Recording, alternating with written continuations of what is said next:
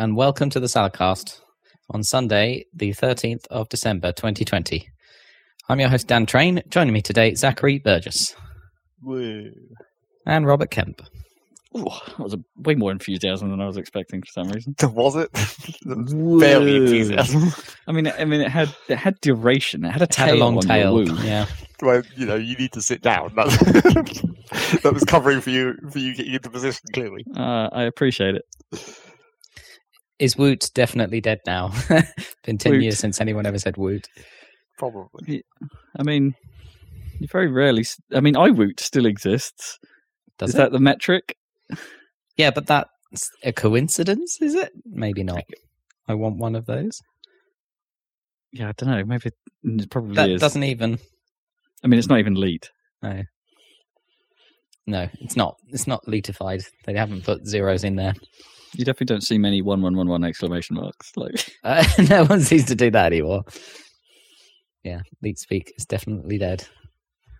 I do occasionally still look at the clock and go, "It's a leet o'clock." Yeah, that happens a surprisingly large number of times. it does. Yeah. Looking at the clock in the corner of your monitor, and it happens to be exactly that time.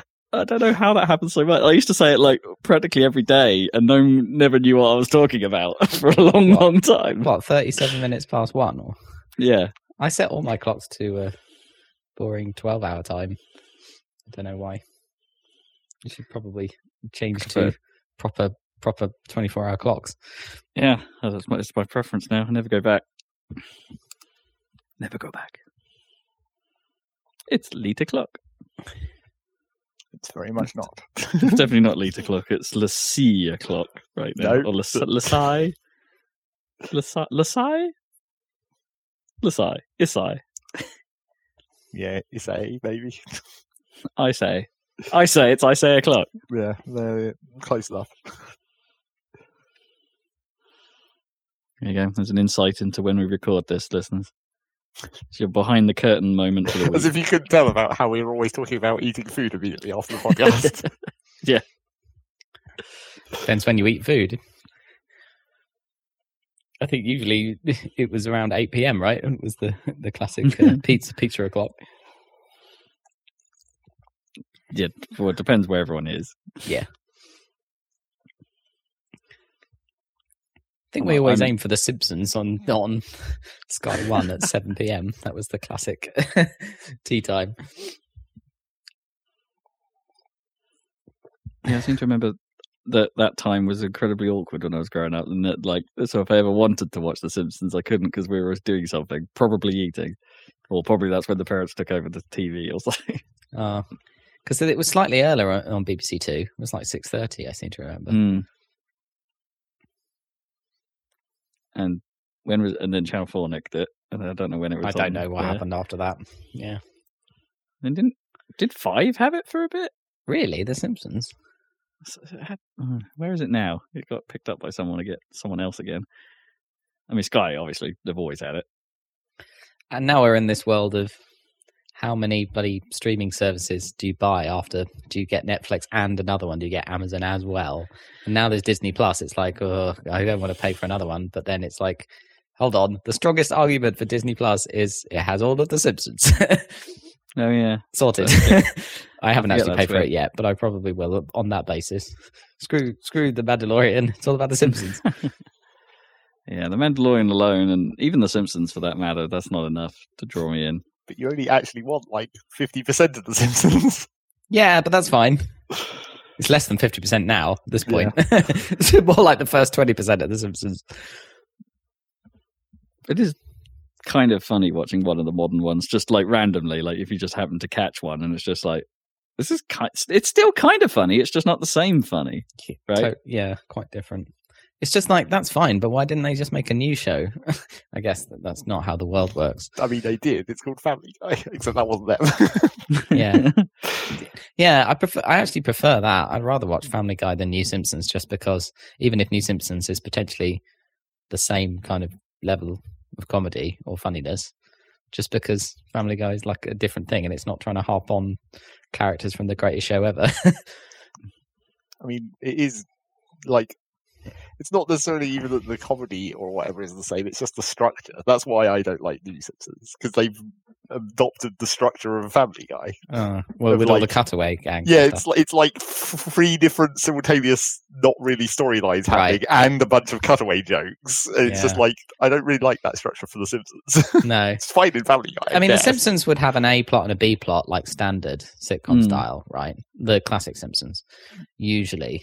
Uh, but yeah, going totally having three three separate threads and cutting away constantly to cutaway gags. It's a bit much.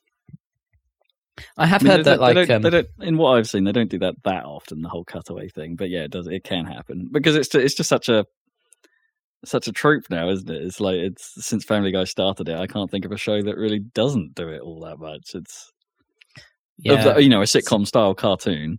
It's for it's- sure it's a big trend. It's funny because, like, well, South Park doesn't do it famously, and then they they had that whole episode about how how how much they hated it um Oh, in Family yeah. Guy, right? Which was years ago now. Cartoon Wars, remember that? Where it was like the manatee takes the idea ball. that was so funny, but it was also quite cool. And I've seen interviews with like Seth MacFarlane where he's like, you know, those cutaway gags are some of the hardest things to write. Simpsons did it, but that's the, but the problem. The problem I always have with like a cutaway gag is surely that they're they're most of the time just like they just throw it in, right? It's like they probably have written all of those separately, and then it's just Mm, yeah. like where where can we? And the hard part, I bet, is actually finding where in the script it makes sense to use them. Yeah, do you think Like- they're written as like little vignettes and then they have to figure out how to slot them into the but then they're bending the main plot around to, to make excuses for their stupid little one second sketches. I'm Well, pretty sure that's how they- TV works. Well, sometimes they don't even do that though. Sometimes the cutaway gags are just like they they don't actually exist in terms of the actual storyline or whatever. No. It's just like a complete alternate universe has just happened for a second. I don't know. It can work, but not don't do that to the Simpsons. Just just end it. make a different show where you do that. I don't know. Oh well. And then it started getting awkward with all of the Apu and all of that stuff. Like, you know, Oh yeah, you know that was fine in the 90s well not fine but you know but like if that sh- if the simpsons had ended there would be no controversy. But instead they just carry on as if it's still the 90s which it isn't. And then um still have uh, you know what old white people voicing all these ethnic characters and i don't know. Should have just ended really- it but you can't really change the voice. That's the problem. Like Well, once you started, you can't you can't change a character like that. Uh, but he's they just retire the character because he's not going to do the voice now because he's realized it's hurting people's feelings hmm. uh, which is I mean, sensible I mean, Apu had moments, but he's not the he wasn't the the no funniest no i mean yeah but that's just one yeah example i mean that apparently what the writers of the simpsons the classic simpsons are saying now that they regret is like well not really but like like because they're now old they're like oh we were so harsh on old people in, in the simpsons which is true maybe harsh. I don't know. Still feels kind of accurate. yeah yeah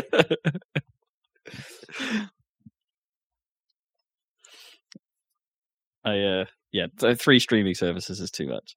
yeah well i've only got netflix and but I so I know. I only really uh, Prime Video was never the reason I got Prime until I actually started watching Prime Video, and then it's like, oh okay, this can stay. Well, I'm the other way. I got I got Amazon Prime. Yeah, yeah, yeah. I'm the, maybe I'm the same, but I got Amazon Prime for the free delivery years ago. And as soon Yeah. as they were like, "You're going to get this video streaming service plus we're doubling the price," I immediately cancelled because I was offended. It, it was yeah, I can see from because it was it existed when I, you know, Prime Video was already a part of Prime when I got it, and I, I right. uh, and I, I wanted in on a Prime Day. Well, effectively, what happened was is like the amount of savings I'd have made on that Prime Day for some of the smart Mm. home kit I was after outweighed the cost of Prime for that year. Right. Yeah. So it's like, oh well, that makes sense. I'll just do that then and have Prime as well for sort of free for Sort some by some metric. Um, but yeah, I've, I've I've kept it. I've ended up ended up watching a lot of their original stuff, and uh, That's cool. hey, that's where the the first six volumes of RWBY have been. I know you can watch it on Rooster Teeth's website, but hey, it's convenient watching it in an omnibus package. Hmm. Friggin' addicted to RWBY. It's so good. One thing I don't like about, I mean, that Amazon interface is kind of annoying. Uh, like, Oh, it's yeah, it covered, sucks. covered. It's covered with stuff that you have to pay extra for, which is so annoying. Um, I do think it's mildly easier on the Amazon. Oh yeah, that, yeah, that that that whole look for the Prime banner thing totally Yeah. sucks. Um, but the uh, I do find it slightly easier to to to scroll through it and have it surface things that aren't entirely based on the algorithm looking at me. right? Yeah, Whereas Netflix, all of the categories are the same. yeah. You scroll down to like newest added, and it's still only picking things that clearly it's algorithmically thinks are related to me. And it's like, no, mean- no, no. I went to this list to see everything that you've added, and it's like it's clearly not that. It is annoying. It's not quite as bad as YouTube, but it's pretty annoying.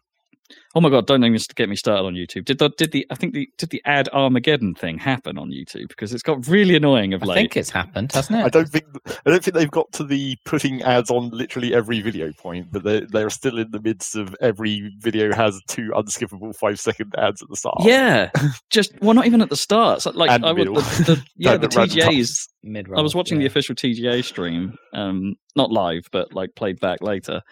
And the they would just insert Wonder Woman ads like completely in the middle of anything, like at any Oh. time. It's not like there were specifically designated ad zones or anything like that. It Well, just sure it would just cut and shove in five seconds of Wonder Woman running to and now back to your melancholy trailer. It's like, oh god damn, stop it! And now it's on every video. It's like well, the Wonder just... Woman that has been the now it's prevalent because that film's about to come out, I guess. I know, so but yeah. you get that one unskippable quite frequently now.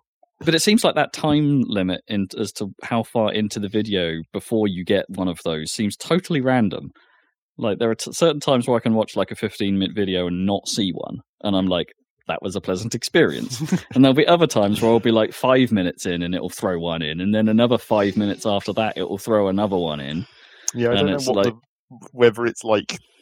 Well, I don't know what options that people might have to set where, uh, because you know you can theoretically, because I've seen people do it, you can set where adverts appear in the video, You and therefore you can. can, you know, build your video to do that, like make an Yeah. ad break essentially. You absolutely can. Yeah, you can have but I don't know what the, what the like generic options are for just like disperse ads randomly through this video or whatever. Well, I mean, most I guess most people who monetize were expecting to have like that pre-roll, which Sure. again I don't mind nearly as much. It's irritating. I irritating. mean, I would assume that sure, that is but- one of the options, right? To have pre-roll or mid-roll or both. I would, I would, yeah, I would much pre pre-roll is far more acceptable than just jamming it in the goddamn middle. So it's oh, it's properly irritated. I've been enjoying Dunkey's week of uh, meta YouTube content. Don't know if you've seen this. no, He, he he put out a video at the start of the week saying I'm done making good videos, and then explained his new strategy for monetization, which uh, which I thought was like a joke, obviously. But then he's been following through by making satire, stupid YouTube videos all week. Like it's like Minecraft Wednesdays, Among Us Thursdays, Reaction Fridays, and he's actually been doing them. But they're all little vignette jokes in themselves, and they're going and they're all on trending, so it's also working and making him money. So it's really funny. oh no, but that's depressing at the same I time. know, I know. I mean, he's obviously not going to turn into one of those people, but it is funny. Like he's he's a genius. I don't know. He's showing like how bad YouTube is getting and making a parody of it, and it's funny. Ah, genius. But he's also part of the problem. Well, no. I mean he's not really going to carry this on. This is just a little performance Yeah, art thing, but it is Yeah. funny. It is. Oh, it's, it's it's disturbing. it's li- it's like um okay. I, I I have to put this out there before I say anything. I have absolutely nothing against YouTube creators in general and the people that watch them, but it was kind of annoying watching the like the whole um the the TGA thing when they do they, they only have the tiny little snippets of like content creator of the year, and it's like well you know and and showing you each one, and it's like the clips they show are here's a person playing a game and raising an eyebrow and occasionally shouting "watch out" in a screechy voice, and it's like I don't. How do you discern one from the other? I feel Honestly. like maybe they could have put some more effort into pick better Yeah. clips. Like I'm sure, I'm sure that's like what those people do every day is like that, and they probably have a following because of that. But you could have like picked a slightly better highlight of like something interesting that they do rather than just their regular daily stuff. Abs- absolutely. If you're going to convince me on a content creator or introduce me to a new one, and or even you know, I need to see what's unique about them, other than you know possibly smug twenty somethings with lots of money to spend on streaming kit, you know, and clearly nothing better to do with their time. Sorry, I, I, I shouldn't spite the successful. I know so little about YouTube, um, you know, famous YouTubers that when Dunkey was doing a parody or a reaction or a YouTube Drama Monday parody video, he was talking about Jake Paul and Logan Paul, and I couldn't tell. Oh, I ring had- a bell. I had to like uh, um, look it all up uh, afterwards because I couldn't tell which parts were a joke and which parts were real, but a lot of it was real. It's pretty much all. Yeah, yeah, I didn't know he was a boxer uh, or what. I and uh, I don't know. It's really weird. And and and he kept like interchanging the names, but it turns out like they're brothers and they're basically the same person anyway. So it's like and they're both stupid YouTubers. Oh, listeners, have we got technical problems here? have we? Why? Yeah, um, I think we may have lost a may have lost Zach. Oh yeah. So we have. Oh well, he'll come back. See if he comes back. He did. He did um, say before the podcast that his house had a worrying light flicker before uh, that he was surprised didn't take out his PC. Oh, what like a electricity like blip? Yeah, like a like a like a proper horror film flicker. You know. oh, weird. Wonder- I, I don't know if I've seen one of those for. I don't know when the last time I had a I saw a proper like light flicker or. No. I remember when I was a kid, like you'd get those odd like power surgy moments every now and then with like your filament bulbs might dim for a second, Yeah, but but but it was only like a subtle dim. It wasn't like a full yeah, on small dim. Yeah, I mean, all I ever get nowadays is the the the you know it trips and everything de- goes dead. Oh, I don't even get that. It's- Not for a long time. Well, I mean, it's happened, but this neighborhood seems pretty stable. I don't know why. Right, should we Must start our, nice. our, our news coverage and see if that comes back? Uh, I mean, I guess we could. Some some of it is uh, uh, will be to to Zach's taste, but maybe we can remember what those are and uh, come back to it at some point.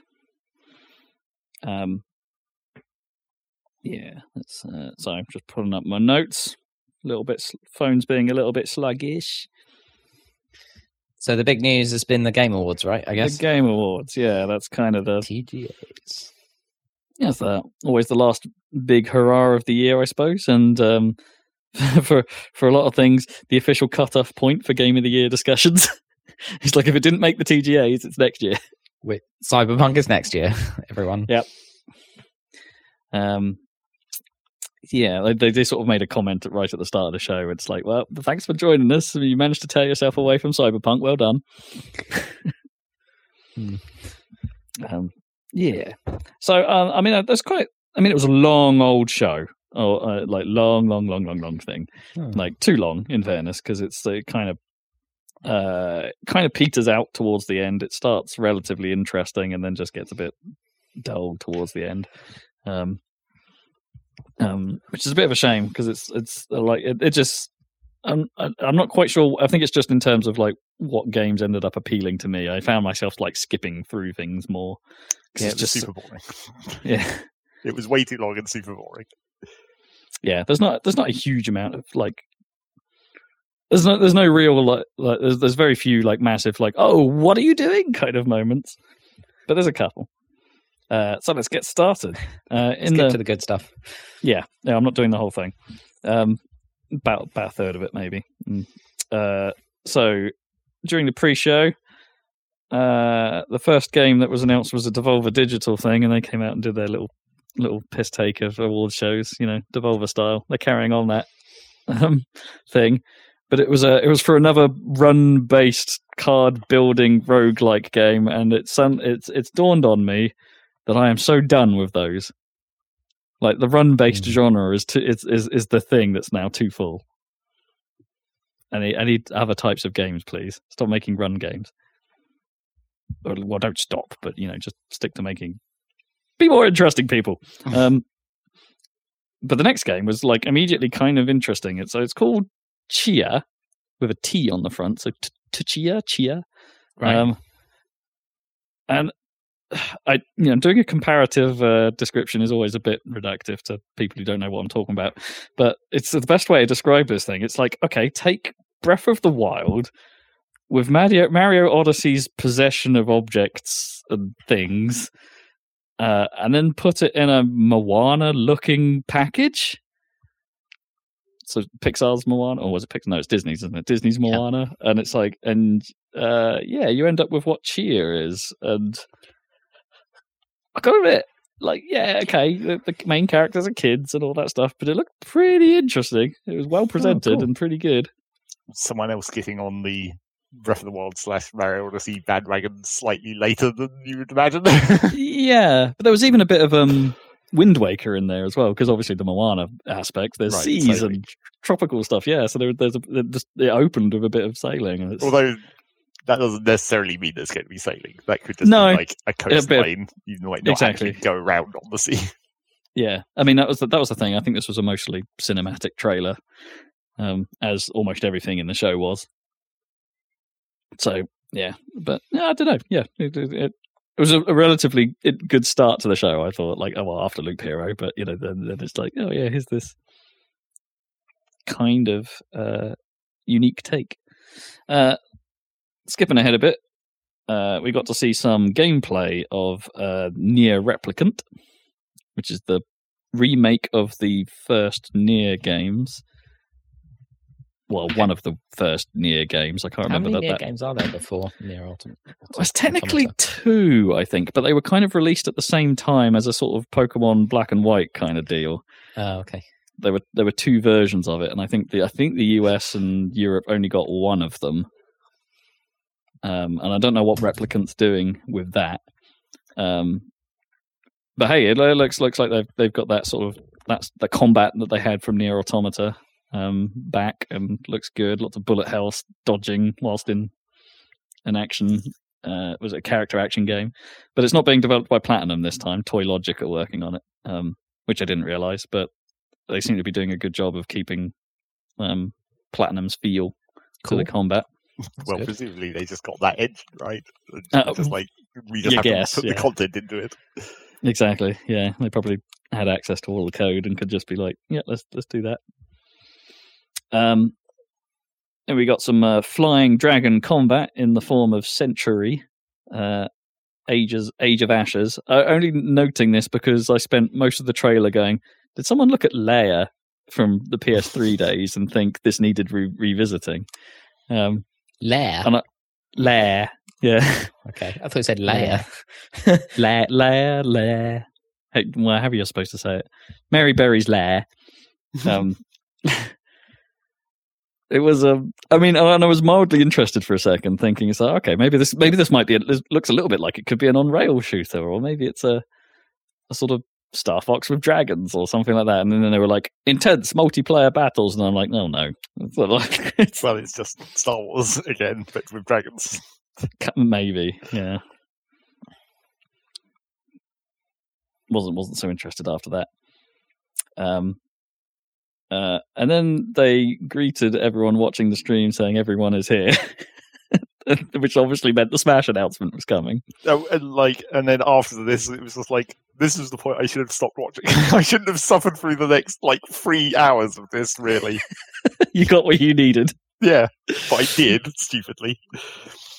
Uh, well, it's because you've, 'cause you've got a podcast to produce. It's like Yeah, I could of course. I could have watched the highlights, and it would have been way better. yeah, prob- probably. You've probably been all right. Um, but hey, Sephiroth is in Smash, or Yeah. will be very soon. Is it- Sephiroth. Surprisingly, Yeah. because like Surprisingly, you think? well, I mean, people here had suggested him as a character before, but like no one recently had been saying that that might be a thing that would happen. Are they still on Waluigi? Well, of course, but like all the other characters. Unfortunately, I guess it seems when you think about it, Sephiroth probably is the nail in the coffin of Sora and Geno because they're both Square characters, and we're, it's fairly safe to assume that Square isn't going to take up more than one slot of this fighter pass. Yeah, I mean, I guess Square are still potentially pushing the whole FF7 remake Well, angle, sure. right? I mean, that would be why. One of the well, that would be why. It'd be one of the reasons why. But then yeah. Sora will be coming out in that was it that uh, Kingdom Hearts rhythm game, or has already come out in that Kingdom Hearts rhythm game. But that that you know, company wise, I imagine if Square are only going to get one slot, which would make sense, then they've used it now. so no Sora and no Geno probably. I mean, I was more annoyed. It's like going back to the Final Fantasy well is fine, but a, a bit of me was kind of hoping they would go for a deeper cut. Yeah, Like, that might have been interesting. Like one of the other Final Fantasy games. Yeah. some other random character in. Put Kefka in. He's basically Sephiroth. oh man, Kef- Kefka would be pretty cool. Um, yeah, or even just, I mean, uh, yeah, it wouldn't be that different, I suppose. But you could bring in Squall for the Gunblade and then try and do something interesting with that. Like he should have just been like in some Renzo Kuken for. Cloud. well, maybe. But I'd want some active, like slashy, damagey thing to do with the Gunblade, and bit like um, in this Incineroar side B thing where you have to trigger it at the right time. yeah, something like that. Yeah, could it could have been kind of cool, or maybe maybe even like do the Tekken Seven thing and bring in Noctis. Even I know they're done with Final Fantasy 15, but Noctis at least would be like potentially a uh, mechanically interesting character Instead, you get teleporty attacks. More yeah, instead, swords. instead you get The another sword. and Mario nearly died. I have to admit, I did laugh for that that Yeah. shot from the game on. I was just like, ha ha. well, that, like this whole video is basically just Advent Children, which is weird. it's like No, I love it. apparently, at least in Smash Brothers, people still care about Advent Children. like, like all the shots and like the text, the dialogue, that's all from Advent Children. and on the extra plus side of this, we're presumably actually going to get a decent amount of Final Fantasy music this time instead of two tracks. Oh, I don't know. I, I don't think that's any guarantee. We'll get one winged angel, and then mm, that might be it. No, they've got to. They've got to do at least two. you can't have less than Cloud. That would be ridiculous. So what's next? Is the is the obvious question? Who's who's coming? Like, Well, I mean, the same people we've always been saying are coming, except not Geno and Sora. Master Chief. I'm still hoping for Master Chief, though now he's in Fortnite apparently. So you know, Yeah, yeah. not that that So, stops you being in Smash because fucking everyone's in Fortnite. As is Kratos, and as are two characters from The Walking Dead. Yep. All of those announced. Um, there was um, a, a rumor going around that Samus was going to be in Fortnite. well, yeah. Why not? yeah, I I, mean, I suppose- I guess. Haven't NT done any, ever any Fortnite crossovers yet? I don't think so. Yeah. Well, they'd probably just throw in some Mario hats first, or like have some Mushroom Kingdom things, or maybe Nintendo don't want it to be in a game with guns. I don't know. Yeah, maybe. But then Samus has a gun. it's a different kind of gun. Uh, well, maybe maybe Joanna Dark will be the next character to Yeah, get in Smash because Probably uh, the though. next. that would that would have made sense if it was timed to this announcement. Well, yeah, maybe, but we now know what the uh, what Microsoft's new studio, the Initiative, um, secretive project is, and it's a new Perfect Dark game. because Rare in Microsoft is no longer capable of making Perfect Dark. I mean, And this this may be the in- smart this may be the smartest decision they could have made. Yeah. it's like we want we want to make a perfect dark, but we don't think Rare are capable, or at least uh, uh, got their hands full with Sea of Thieves and Everwild. Hmm. But what are they really taking from Perfect Dark? I mean, from that trailer, it seems like it's Cyberpunk, which Perfect Dark was, um, and There's Datadyne. Yeah, you get their logo. you get their logo at the top of the building, and then oh, she's called Joanna Dark, Agent Dark. I don't know, You red might, hair. She's got red hair. There you go. and you might be flying a drone. Yeah, that's just As that cyberpunk, though. Is that? I mean, obviously that is uh, was an important part of Perfect Dark, but again, it, Right. it's another thing that was just built on those tropes, wasn't it? Which is Yeah, fine. I guess Perfect Dark never really had a uniqueness to any of its settings, though, right? And so now they're they're trying to at least really. position the world as being and we we found the scientific answer to f- farming i guess Because the thing is, And- Cy- Perfect Dark did literal aliens. Yeah, it was Oh, Area yeah. 61 again. It's a bit of a problem. Like at least in Deus Ex, the aliens are like not real aliens. um, yeah. Anyway, yeah which they then didn't have to do in the second one because it was a prequel um oh right. In I don't remember anything about Perfect Dark Zero. That's probably wise For the best. i mean there was some kind of chinese like um karate kid style guy mr mr oh, not maybe not chinese japanese sort of mr miyagi type type character who put you in an unreal tournament like, i don't know sure. it's a weird game At least I had a nightclub level. Gotta love a nightclub level. And something that may be of more interest to all of us came next. Uh, Turtle Rock Studio, who are effectively ex team members of, you know, the Left 4 Dead team, or a large portion of them are. Oh, Uh, uh, they showed off their not at all rip-off game called Back 4 Blood, and we got to see some sure gameplay of it. been announced. We point. we'd already we already knew about it. We knew Yeah. Back 4 Blood was about, um, but we hadn't seen anything of it yet. We hadn't seen any gameplay. And Not um, that you need to see gameplay because it is just Left 4 Dead.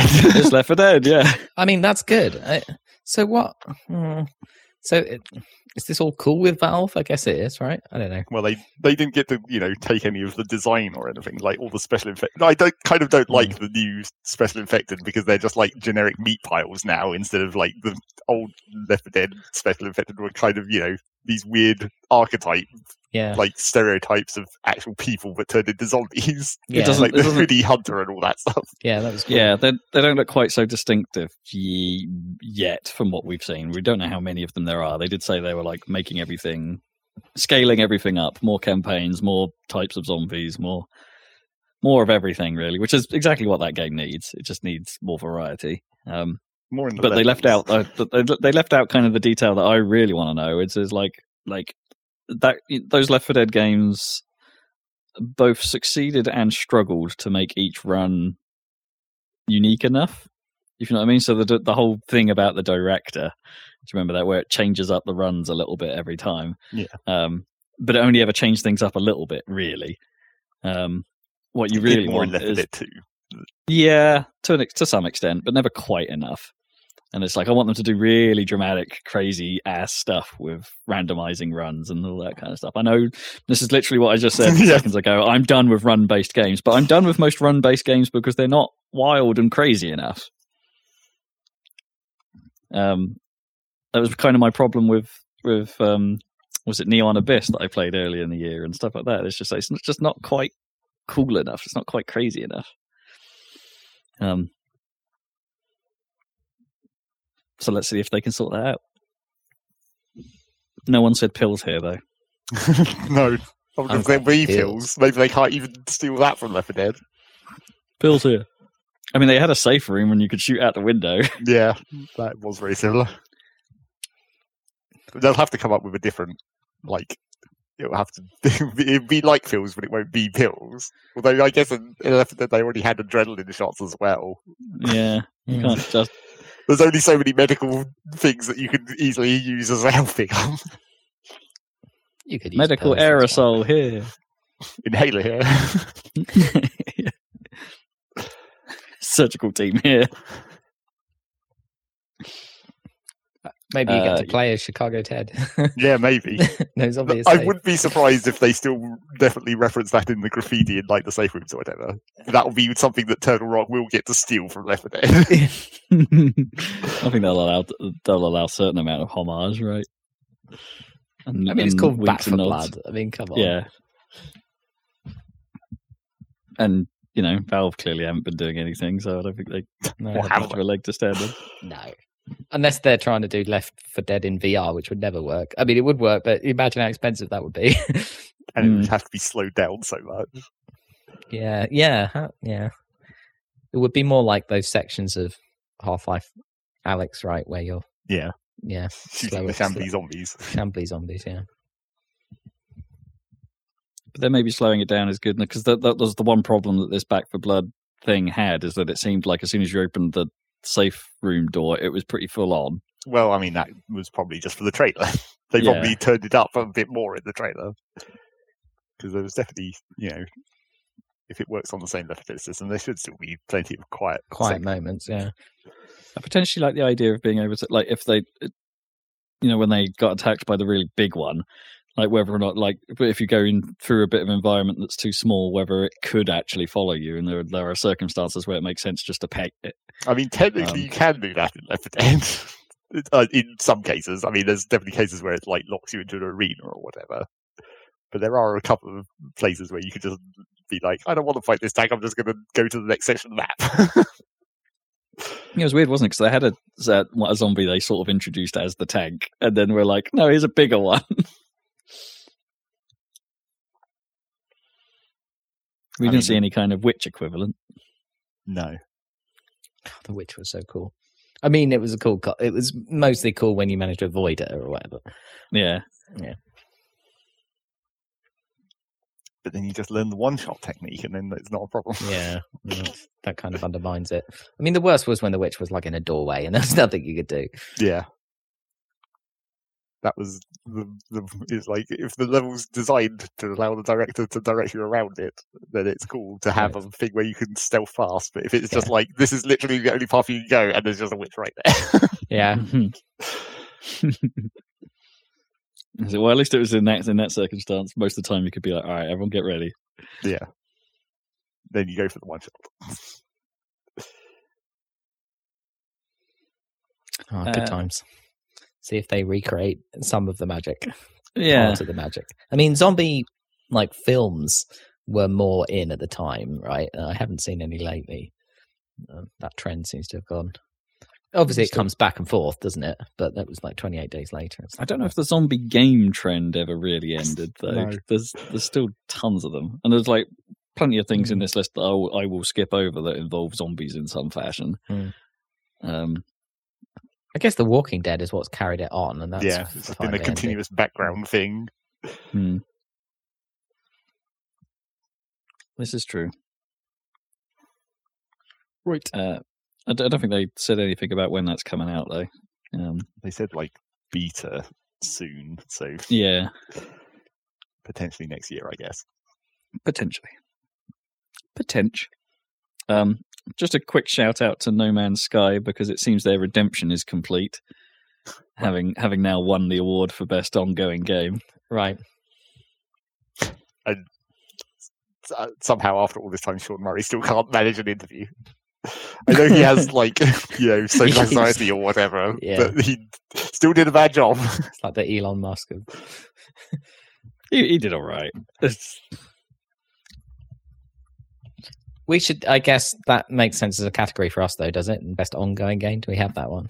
Or- well, that's our that's our like game that we played that did come out this year. yeah, but it, it- but we used to have it be like last year's game of this year, but maybe ongoing game is a bit cleaner. Ongoing is designed for like, hey, what update? What was the best sort of set of updates done to a game? I guess. Yeah. Like you know, it's like community support kind of thing. Although they had an award for that as well, I think. yeah, or maybe that was the ongoing. I don't know. Yeah, got a bit lost. Um, yeah, no, I, I- we we sort of shifted our, our version of the of best game of last year this year into just, just- best old game that we remembered to, we got around to playing this year. yeah, but yeah, So not limiting it to just last year. I just think we're having a problem with all of these games that like that they arbitrarily qualify the year they technically come out, even though we've been playing them for years. well, we don't do that, but yeah, some people do. like the fact that Among Us won several awards in the Game Awards, despite that game, you know, being like Yeah. two years old, and it's just Right. only because it had released a PC version, and then all the Right. streamers got on it. So it technically qualifies, yeah. Yeah, I suppose you're right. Yeah, I mean it's a it's a good point, isn't it? Yeah, I mean, like a lot of outlets have been discussing that you know shifting to game of the year to when the game became relevant, right? Right. When was when was its time to shine?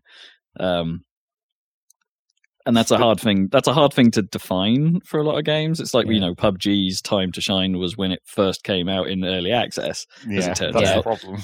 um, uh, and and things like that. And Fortnite, did that ever? Fortnite did ever did it ever really come out of early access? You know, I mean, when was Minecraft's time to shine? exactly, all the time. exactly. It's a it's a it's a tricky metric to work that way. And whereas just you know a straight hard date is just easy.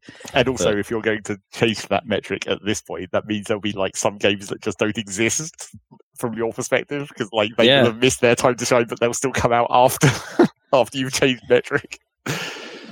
I mean, in our case, it's like we're not a big outlet, right? So in our case, it's like we can't play everything. We can't, and most outlets can't, right? But like they can cover most of the big ones, whereas we can't even do that. We cover what we what we're interested in and what we fancy playing at the time. So there, there is an argument for us to shift potentially to a system where we, um, you know, th- that that best game of last year or best game, best old game that we've now played whether you know we- anything we play in the year should actually just be eligible. Game we want to give an award to, but doesn't qualify for the. Yeah, something like that. Yeah. Yeah. It's like you need to have you need to have game of the year and literal game of the year. Yeah, which is just Rocket League every single year. well, it might not be this year. No, you know, Rocket League's not. had some Right. problems this year. Some of which we'll get to later, I guess. Potentially. Uh, right. Yeah. Anyway, shout out to No Man's Sky. Um, we got a Dragon Age trailer. Because that I is think that- still happening. It's a yeah, it's still a thing, and it's just called Dragon's Age. Dragon, Dragon, Dragon, It's it's just called it's Dragon's just- Age. It's just called something that Rob couldn't quite pronounce. my my tongue failed me. It's just called Dragon Age. They've Well, not put a subtitle maybe. or anything on it, but then that's fine, right? Because there hasn't actually been a Dragon Age game just called Dragon Age. I guess. They had But is that Age, fine? I'm not The- sure that's still fine. the, The, Dragon, Age, Yeah. yeah, Dragon Kings. Uh, I mean, it was a totally nondescript trailer, really. Yeah. can't really tell anything about it. Just that, you know, hey, Dragon Age is still a thing. Someone get hype. Uh, and then we got a game that may interest Zach because it's an endless of the. It's an of the endless game. well, this is the thing. It's like you may It was a cool trailer. Well, it's kind of cool. The sort of sort of alien band. You may remember that we that even in a video, yes, we did make a video of it. We played a game called Dungeon of the Endless, and they're now making a game called Endless Dungeon. Which is funny because that's what Dungeon of the Endless should have actually been called to start with, because all of their games in the Endless series are like Endless something, like Endless Space and Endless Legend. And then you Yeah. had Dungeon of the Endless, which didn't fit the naming scheme. And it was like, well, that's weird. But now they're actually making Endless Dungeon. Endless Dungeon. Yeah. Except it seems to just be effectively a sequel to Dungeon of the Endless. Kinda. They're eschewing the whole strategy element, aren't they? well, not the whole a- strategy element. Like it sounds like there's still some like they it when they've talked about it, it's that it sounds like you still have like the door mechanics. Like you open a door and then that starts a wave. Oh, I see. Right. And there's still some deploying of turrets that you can see in the video. So there's still some of the turret based stuff, but maybe not like so much of a building up over time kind of thing. It might just be like for that wave. So I don't know how much of it is exactly like Dungeons of the Endless, and, but yeah, they're basically making a sequel to that game, I suppose. Yeah, but it, you know, I, I, I, don't know how much. Uh, probably nothing of the um the trailer's style will will come through. Well, you know I mean, people are because the, the whole the whole band singing thing, like, just really it it really caught my attention, and being and the way that trailer was structured was like, this is smartly made and seems really cool. What is it going to be? And then you actually see a bit of gameplay, and it's like, oh, it's a twin stick uh, kind of thing, Well, and it's like. is it? I don't even know. It's so it looked it looked a little bit twin sticky to me. because they said that you get like multiple characters and you can play it in multiplayer, but you can also play it in Mm. single player and like switch characters. So I have no idea how that's actually going to function. But people are already pissed that it's like you know, it's the classic indie game problem of they've transitioned to like generic 3D models instead of really nice pixel art. Yeah, like they didn't, they haven't dou- doubled down on what they had before and have gone a different direction. Um, hey, it may have been cool if they'd have sort of kept the cartoony look that they had. well, I mean they've What- tried, but because it's generic 3D models, it just doesn't. They haven't done it well enough, probably. I mean, I think it looked fine. Yeah, I mean it does look fine. Yeah, but the pixel art in, the, in Dungeon of the Endless was so good. Like It the was really good. lighting effects on that pixel art was ridiculous. Hmm. it was quite good, but it's in a it's in a crowded. Well, everything's crowded right now. Well, it's There's- another there's- run there's- game. there's- you know, uh, yeah, it's as another Rob just run complained game. about. Yeah. But at least at least they've done it before. Maybe I'm more okay with that than than someone else trying okay to get with in and Rogue be like, Legacy I know. and- Yeah. Oh, right. Yeah. Okay. Rogue Legacy two. That that one can get by because Rogue Legacy one was so good. Basically, I don't know what I'm talking about. Um, do you want some Unreal Tournament? There's a little bit of it in Warframe. Moving on. Uh, How so? they, they, they're just pulling over, pulling in some of the guns from Unreal Tournament into Warframe with a very cheesy trailer that was like, "You have become unstoppable," and bringing in the old UT voiceover. Nice. I mean, it's not a UT game. It's like I don't care.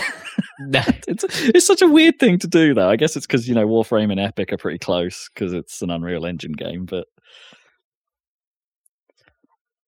Monster kill.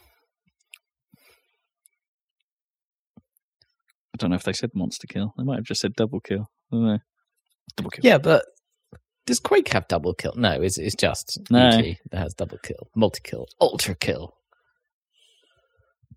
Oh, it might have been ultra kill. That might have been what they used. monster kill, and then who goes unstoppable? Is that UT or no? Is that that? Yeah, no, there Quake. isn't. There is an unstoppable in UT. Unstoppable. I think at, at one point they introduced Ludicrous as well. Oh, Ludicrous, ludicrous, something like that. ludicrous speed. What's that from? That's Spaceballs, isn't it? The Spaceballs, yeah. I think, and and isn't that in um in every Tesla, right? Has yes, yeah. speed, There's a mode. nice. Did you see the going completely off topic? Did you see the SpaceX test of the Starship? No, No. Oh, it was quite. It was pretty cool. I mean, it's just the latest in a series of tests. It didn't fully work, so it did explode, but it was still still mostly worked. Like it, like it's pretty big, and it sort of you know zoomed up into the sky with th- three engines on. Gradually turned the engines off one by one, which worked fine, and then it sort of flipped over and sort of did a sort of belly flop glide down on its little weird aero surface wing things and then at the last second it does this crazy flip over um uh, to to land land vertically but it didn't Hmm. quite reach zero velocity at the right point because the uh the um fuel pressure from the because apparently they use like separate tanks for the landing for the fuel which makes sense so that it's not sloshing around you know right? the yeah. the, the main tank half empty and the pressure wasn't enough so that to, to, to just hit uh, what did elon musk call it? Uh, rud rapid unplanned disassembly. It, yeah so it exploded but it was still cool. And they're, they're getting closer with that thing which is now called starship. I'm a bit disappointed because originally it was called the bfr right. Might be slightly harder to brand. Which is a hopefully connects to our talk of unreal and quake weapons Flat cannon. bfr Uh, yeah, it's just just some of those weapons in the game now. Yeah. Uh, what else we got? Vin Diesel is- isn't done with being in video games. God, is he not? So, I mean, this is one of those trailers that looks like this. This could be interesting, right? Up until you see what game it is, Yeah. because it's like this very lengthy uh, cinematic trailer of Vin Diesel and his tribe of people in a tropical environment, protecting them against some orc-like dudes, I guess. And then a T Rex turns up and starts terrorizing everyone, and they run away. And then they find some sort of computer in a cave, and then they look at something, some sort of skyline. um, all quite well produced at this point. And then it says Arc 2, and you're like, oh, all right. Well, what is Arc 2 then? Are they making like a campaign based thing in the sort of Arc environment, or is it just another survival game? Probably just another survival game. Uh, that's which is the like game what- they've made like three times already. Yeah, but then we're like, why, why have all this story? Because Vin Diesel. Because Vin Diesel, yeah. So Vin Diesel. obviously, uh, I mean, you can just stop there. I mean, obviously that's not his real name, right? It's a stage name, presumably, right? Vin Diesel. I mean, no one's called Diesel, are they? But I'm wondering about Vin. Is that a name, or was he thinking vehicle identification number? I mean, almost certainly not, because I'm pretty sure that's a UK thing. or was he thinking about French wine? Van oh, Yeah. Van Diesel. Vin Diesel. Doesn't sound like the nicest kind of wine. Vin is Vin a name? I guess it is. Vincent. It's short for Yeah, Oh, it's Bill Vinny, Vincent. yeah. Okay. But so he's like, I'm going to be Vincent Diesel. My name's actually Mark Sinclair.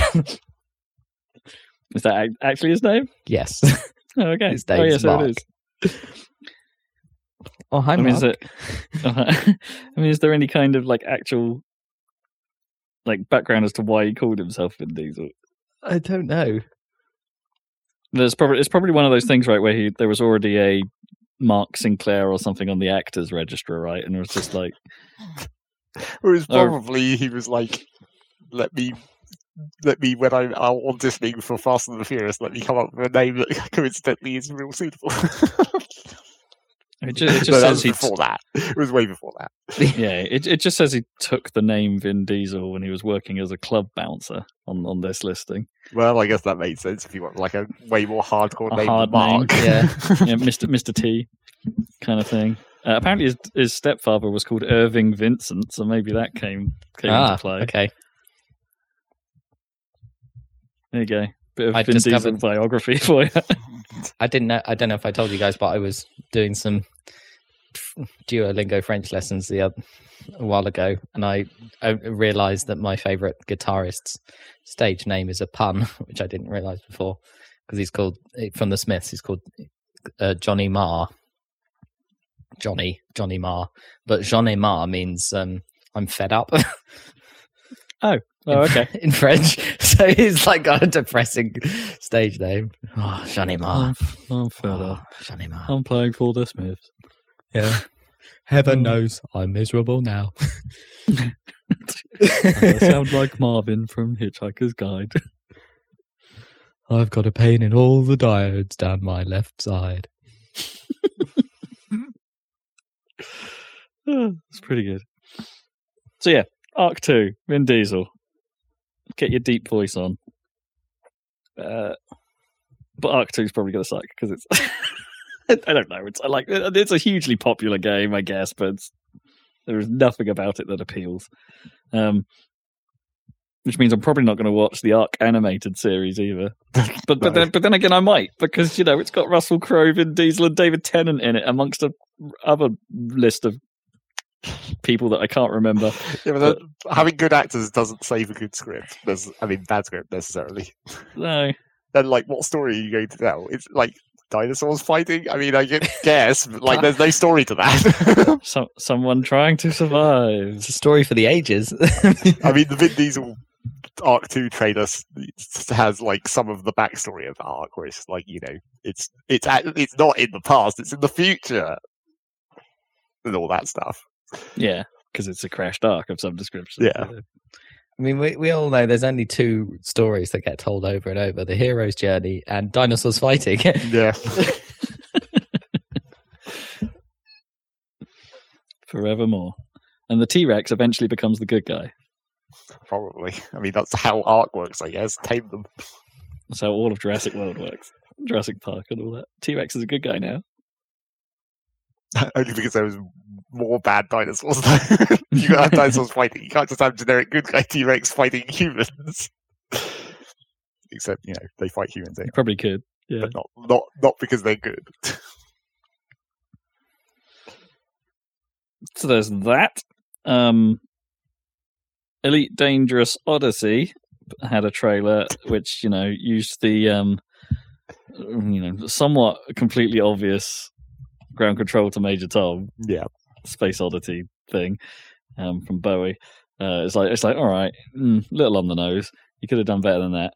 However, I couldn't help but think watching that trailer: is Elite Dangerous actually about to out Star Citizen Star Citizen? I mean, yes, like, literally, they're releasing everything that Star Citizens is that keeps saying they're going to do, but the Elite Dangerous is actually doing it.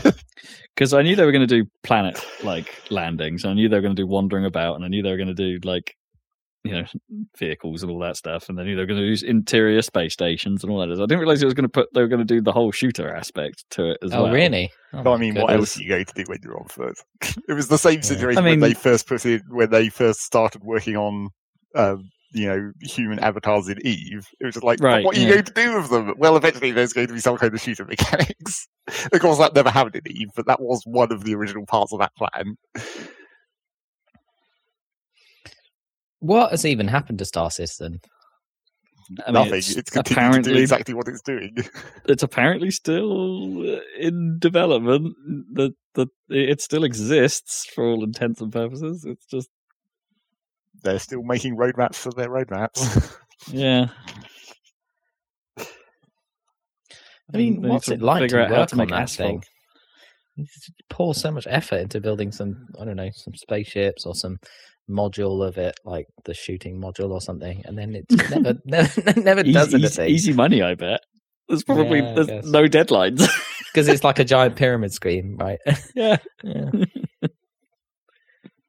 it's just annoying that like I, I played it the al- one of the alpha parts of it at some point, and it's like this is technically a functional game on some level, just like it was a very tiny segment of that game. so like the work does actually exist. It's not a complete you No, know it's not vaporware thing. Yeah, well, partially Mm. vaporware. Yeah. But they just can't you know get their asses together to to make a complete product. I mean, how big a team do you reckon they actually have? Like, is it just like is it is it actually just two guys or something? It's Chris Roberts and some other dude. I don't think Chris Roberts actually works on it, though. Somehow, No, he's just he, no, he just enjoys the mansion. Yeah. with Star Citizen written on the side yeah. of it. Do you remember that console years ago that was total vaporware? What was it called? Phantom or something? yes. Literal, Oh, yeah, literal that- vapor. That was I was mean, you could you, you could argue that the uh, I thought that, that- that- Ouya that was going to be one of those, Yeah, but it actually came out. But obviously, it well, was. you, just yeah. there's that Atari console. Yeah. That that, that could be another one. Because was the probability of that seeing the light of day seems pretty low. Even if it does have Tommy Tallarico supporting it. if you bought an Ouya, you're an idiot. I know someone with an year. okay, well, it's probably worth a bit of money now, isn't it? It's probably like a curiosity thing. Well, they weren't at the time. They weren't actually that bad in like media players either. Like, Right, yeah. Because you know we hadn't really gotten into the HD era that No, much that's yet, true. and um, hey, there was some there were some fun little Android games on it. And don't forget, without the Ouya, we might not have had um, oh god, what's that thing called? You fire arrows at people, one shot kill game. Pixel, Uh, made by Matt Makes Games. Um, I can remember everything but the name. I think I know what you mean. Not Castle Storm. That's something else. Yeah.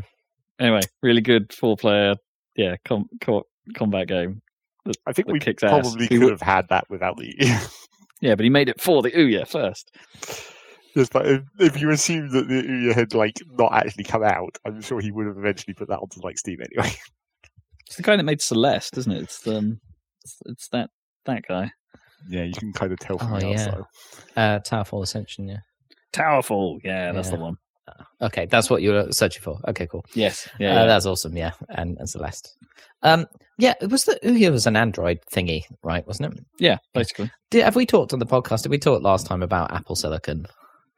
Um, Um, I th- we may have mentioned it. because I've been reading about it and it's very interesting.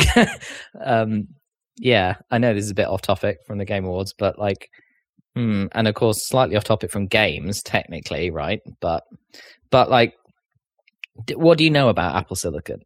Very little, other than that it's in their current products and it has a compatibility problem. Obviously. Yeah, so they just launched two uh, laptops with uh, Apple Silicon, which is uh, full on. Uh, It's all the M1 chip. the M1 chip, which is a system on a chip ARM architecture for a personal computer, right, rather than a tablet. Um, uh, and so, of course, because it's a system on a chip, you know, you can't replace the memory because there's no motherboard. You know, Sure. that's not how it works. It's a system on a chip, just like the consoles, right, or just like an iPad. Yeah. It's an iPad with a keyboard, right? Um, it's unbelievably fast, and it's uh, double the battery life, right, compared to an Intel chip. Well, so Intel, in, without being too anti-Intel here, it's like yeah, the Intel chips have never been great for battery life. No. my experience. It's No, like they're, they're, no. they've tr- they've tried, but they've not been as strong, I think, as AMD's battery performance. So obviously, there's going to be compatibility problems, and everyone thought, oh, it's like the usual thing where, um, you know, you know, you want a few iterations on it before it gets good. But if you're a normal person, it seems like that. So they've brought out two laptops. One's the MacBook Air, and one, and then and then they've got the small MacBook Pro. The only real they've actually got the exact same chip on, so they have exactly the same specs. The only difference is that the the Pro has a fan, so it has active cooling, so it doesn't throttle down when it gets hot. It can actually cool itself, so it can go right for longer doing intensive stuff. But it's actually the Okay. same chip. Hmm. And um, I think if you're a normal person and and uh, then and you're not trying to do dev work or whatever, uh, get that MacBook Air and you're pretty much set. I don't think there's much incompatible because their like translation layer apparently is already good enough for like Photoshop and stuff because they haven't quite got their Adobe with you know the the moving to the new architecture that'll be Sure. next year but apparently their translation layer is uh, pretty amazing and it's very interesting i've been reading about how it works and it is quite clever um but it's like a meta problem for the industry is like because apple are obviously the biggest company i think they're the biggest company on the stock exchange aren't they uh, so that they're like the biggest company in the world. in the aren't? Like world the- yeah, publicly traded anyway there Yeah. might be some private oil company that's bigger but Oh, uh, perhaps. Yeah. uh, but they've poured their resources into this, and and it looks like Intel and to a certain extent AMD are kind of screwed because their whole business model is to sell CPUs, right? Um, um, but this system on a chip approach, right? So that so that if you're a PC manufacturer, you put that together Mm. with memory and all the other parts to make a PC, and then you sell that. But because Apple control the whole product, they can put everything on this system of a chip style and use this ARM architecture, and um, you can't really beat it. So they're kind, and and I wonder what it means for consoles as well, because consoles are now AMD I mean, systems on a chip. That's that's the more interesting side of this is is the console side because Yeah. hey the wall, the walled garden of Apple is always going to have problems. It's always going to have um uh, it's always going to have people like yeah not wanting to do that because you know the PC build the whole point of a PC build is to have the, have it have a system that does exactly what you want and not be beholden to anyone exactly. to to hold you back or you know or to hold yourself back depending on your skill level Yeah, Um, indeed. but but yeah so I, you know i don't think it kills the pc at all i don't think it's i don't think it really It might changes for all that. i don't think it all, all yeah it- i mean it may push things that way but hey you're right the, the consoles are already system on a chip amd designs Yeah, amd could just put that in a laptop but that's the thing. They're x86. That's the thing that's different, right? which means you get windows Yeah, exactly. Which means which is fine it- but it's it's just slower. It's just This, this yeah, but Windows has far, you know, to get into the old argument, Windows is a far more flexible platform for the majority of people. Yeah, exactly. But it's just in terms of like computing, if you if you do extract away like the operating system, system and stuff, then they've- th- there's just a problem like for the future. I don't know how where, how they'll come back at it, but basically they've got something that'll be faster, cheaper, and better battery life, and there's no real way to come back. So we'll have to see what happens, but it, it doesn't seem like you can fix x86 to get to that level of performance that you can get with that ARM architecture. I don't know. I'm throwing my skepticism out there on this one. I think it's a, I think it's a step. Obviously, the consoles have proven you can do quite a lot with an SoC architect. You know, of yeah, anything. I'm sure there'll be. And, uh, it- and- but but there's there's a there's a huge amount of fallbacks like as well. They're like there are limitations. There are you can't upgrade. You can't do any of this Yes, stuff. you can't it's like upgrade, that's I mean that and that's that will be problematic for yeah, it's true. for some applications. It's like I don't see these turning up as server farms, for instance. I don't see these turning up in, Well, in for in- servers in- are going for like massively parallel ARM, right? So they have you get an ARM chip that has like 100, 128 cores on it for servers. So that's the way that the cloud computing is going. Um, because then you can handle they're all low clock speed like individually, but you can handle like hundreds, you know, thousands and thousands of connections, right? for clouds, but not local servers. That's, Oh that's- yeah, no, I mean not that's local. not. Yeah, it's not quite the same thing. Um, yeah, I don't know. yeah. I wouldn't get all fanboy about it now. It's like yeah, it's it's a it's good. I'm not going to lie. I, I can't I can't dispute. I mean, I, that, I can't get one. but I don't think it changes yet. the industry particularly yet. I think well, I think it will, but we'll have to see what happens. But for me, like I need it because I need to run Docker or whatever, so I can't you I can't get an ARM chip currently. But and they haven't done the MacBook Pro for you know with the the the, the full size MacBook Pro yet. Um, so that'll be like middle of next year or or later. Um, but it is it does pose a problem for like the industry for like normal laptops and for like normal people. Um, and not, and, but we'll have to see what Because I effect get- it has I- on I- games. I guess what I don't want to happen in any of this is forced obsolescence. Yeah, It's it's all it is is it's another step towards people like Apple and manufacturers to suddenly go, we're not supporting this device anymore. Screw you. yeah, and I hate that. I absolutely loathe it with a Yeah. passion because it is. It's not only bad for the consumer; it's bad for the environment. It's bad it's for. te- yeah. It's, I mean, it's are, is infamous for that, right? Well, exactly. Any well, any kind of phone, any kind of thing. I mean, an, I mean, Android's actually pretty decent about it. Like a lot of its backward support is pretty great. You don't. You're ne- you're never forced to update. Mm. Um, and you know, app developers are free to support whatever platform they want. They can go back as far as you like. you just have to put the legwork in. Um, as far as I'm aware, uh, but I just just it scares me. I don't want any of that to happen. Yeah, it's, definitely a weird, brave new world. I don't know. Well, It's no, like it's, it's AM not. It's, it's not brave. It's it's corporate greed. well, uh, yeah, but in terms of like advances in computing, if you take that out, like uh, for as devices or whatever, this is what the consoles have been doing for years, and now the laptop or whatever normal computers are going to start doing it. Like to be, I mean, obviously, compu- uh, consoles, but also phones and tablets, right? But now, if it's computers as well, um, that's obviously the trend. And AMD presumably are in a better place than Intel, right? I would expect. Yeah. Because they've just come back with Ryzen and stuff, but they have better graphics. So if they did, because Intel's integrated graphics is notoriously unbelievably shit, right? Yep. Um, so Although they're supposedly making strides on that, there was there was some announcement relatively recently um, that they were pushing forward with something, but yeah, I don't know the detail on that. Um, but yeah, and also Intel seem to be a bit panicky right now as Yeah. they're throwing shade at AMD and throwing statistics around that aren't really the whole picture. th- I think they're in trouble, Intel. Yeah. Yeah, which two years ago I wouldn't have said would have been a concern. Um, yeah. but but we'll see. But it does seem like we're, we're just starting a new console cycle. But I think, you know, it could be that by the middle of the cycle, or you know, it, if you were to if you were to do it now, would you choose uh, x86? I guess I don't know. I mean, yes, because I want Windows.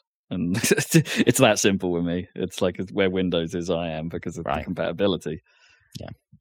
And the flexibility that I use. It's like, unless. Yeah, it's one of those things, right? It's the same with everything. It's, there's. There will. We're waiting for the day where PC. I mean, it happens periodically, I guess, but we're waiting for the day where PCs aren't going to be compatible with themselves. Um, if you if you get what I mean, it's like you can Mm. you, you can go back almost as far as you want on a PC, and everything still works. Yes, you now Yeah. have to emulate DOS to some degree. Uh, yeah, Windows ninety five and ninety eight stuff, if you really want to go back that far, is tricky. Yeah, But almost anything just runs on Windows still, it's true. They as it ever was. convert back um, to 32 bit or whatever. Yeah, which is which is fantastic. And it's like, and as long as they can keep that going on whatever architecture they move to, then everyone's happy. Yeah, they'll have to have the equivalent kind of translation layer stuff. Um, yeah, it's weird. Anyway, I don't know what it'll mean for for for consoles because they don't have to worry about that, right? Unless, oh, I suppose, Well, they kind of do now. yeah, Yeah, I mean the X the the whole backwards compatibility push for Xbox is it's no no small feat. it's true. Um, although they've done a hell of a job, but yeah, you're right. They're still in x86 land, so emulating the bone isn't a problem. Um, they've still had to do some work to, well, wha- whatever they've done to emulate original Xbox and uh, 360 That is cool though. They, quite is quite impressive.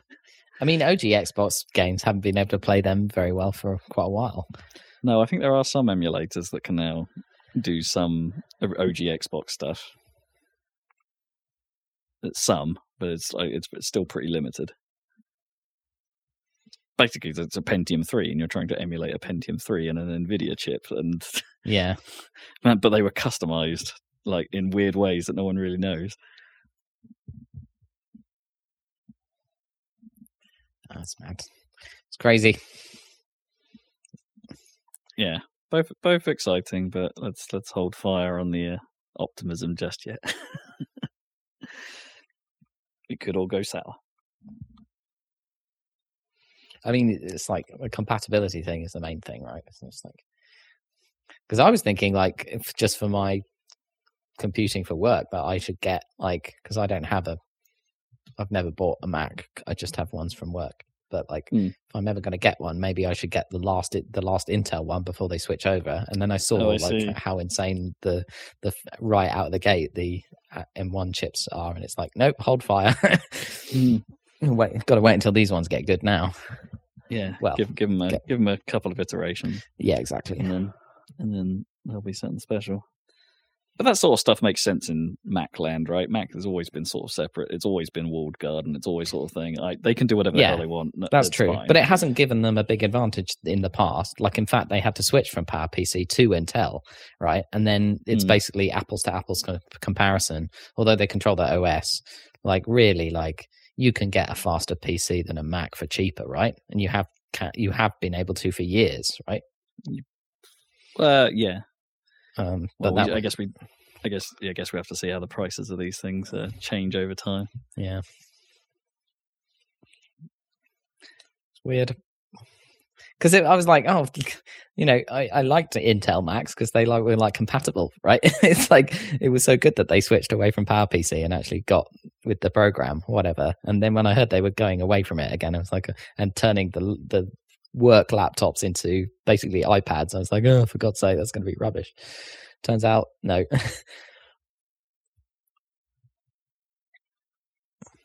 So what else is weird? What's that that? Meat Boy game's coming out. Because it still hasn't managed to somehow. Super Meat Boy takes forever. forever. I mean, if you call your game forever, you're just inviting comparisons with Duke Nukem. Yeah. Yeah, you really are. But everyone Uh, already Decem- agrees. December that, like, twenty third. everyone already agrees that that's not as good as original Meat Boy because of how they've changed the systems. Really? Well, it's got like a combat mechanic now, hasn't it? Well, it's because uh, it's more like a, It's an infinite run. it's sort of a runner, and it's like you're not. It's more like you're not actually directly controlling Meat Boy as much as you are like hitting the QTE, QTEs almost. Right. That doesn't sound. I'm sure it's probably good, right? Though. I mean, it's probably fine. It's probably just, just not as good as the original people. I mean, I mean, what's the the story with this? Is it made by? Because it's clearly not made by the original Team Meat anymore, right? Because they they kind of split and started doing their own things, or, I think it is made by some of them. or is it all one of them? Because there's only two of them in the original, but mm, Yeah. and Danny B on music, but It's just taking too long to come out. It's like at, at the time when they first announced it, the runner thing hadn't been done so much, but now it has. and then Rob can be annoyed. run based games. It might. I I really don't know anything about it. Maybe it's just called Forever and it has a runner mode, but that has the levels still. I don't think so because I think it was intended for phones originally as well. But then, how does the whole um like replay thing work? Do you just do a run and then it loads a different level? Is it randomized, or can you just keep playing the same level level over and over again? Oh, I don't think it's that. I don't think it's like a. I think there are levels, but I think it's more like an. Maybe not. Maybe calling it a runner is not exactly the right term. It's more like an auto runner, not an infinite runner. Oh, Right. right, right, right. Got you. So you're always at always at pace. There's nothing you can do about it. yeah, like that Mario game, right? Well, I guess that wasn't even auto either. Yeah, it was Well, kind no, of it auto. kind of was, Yeah, That yeah. was, yeah. yeah. You're thinking more like runner, like bit trip runner. Yeah, I guess that would be the much more useful comparison for a runner game. the one that's literally called runner. I know what you mean. Runner kind of like implies those infinite ones, like robot unicorn attack and or Yeah, whatever. Jetpack Joyride. Yeah. Or Sonic Runner, whatever it was called. Hmm. There was the Sonic one. It was 3D. Uh, what else we got? Um, Star Wars Tales from the Galaxy's Edge. A VR thing. Isn't It that looked already really bad. Hmm. I mean, I mean, I, don't- I, don't- I know that you have to tone things down a little bit for VR, like in order to make it. Galaxy's Edge is the Disney is the uh, sorry Disney World. What's it called? Disneyland. Um, Oh, is it? yeah, area Star Wars area. Yeah. Um, So Tales from so- Disneyland. Then yeah, it must be a t- tie-in to. I just, I, I, mm, I didn't think it looked good at all. It showed really badly. Um, I mean, it showed about as well as most VR games do. With, yeah, like, I guess. you could never you could never make that look that good because of the way like human beings move their head.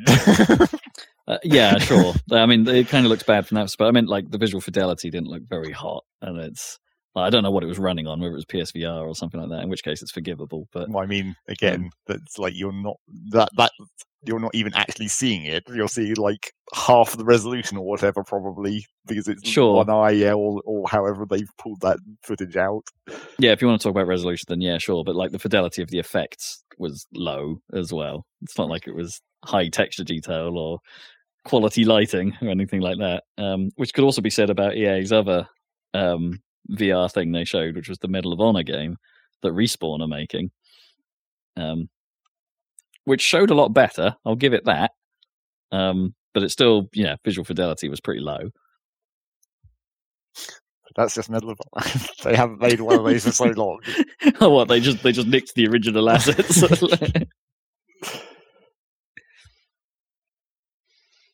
do you want to talk about Rocket League season two? I mean, we could do that later, but we could do it now, I guess.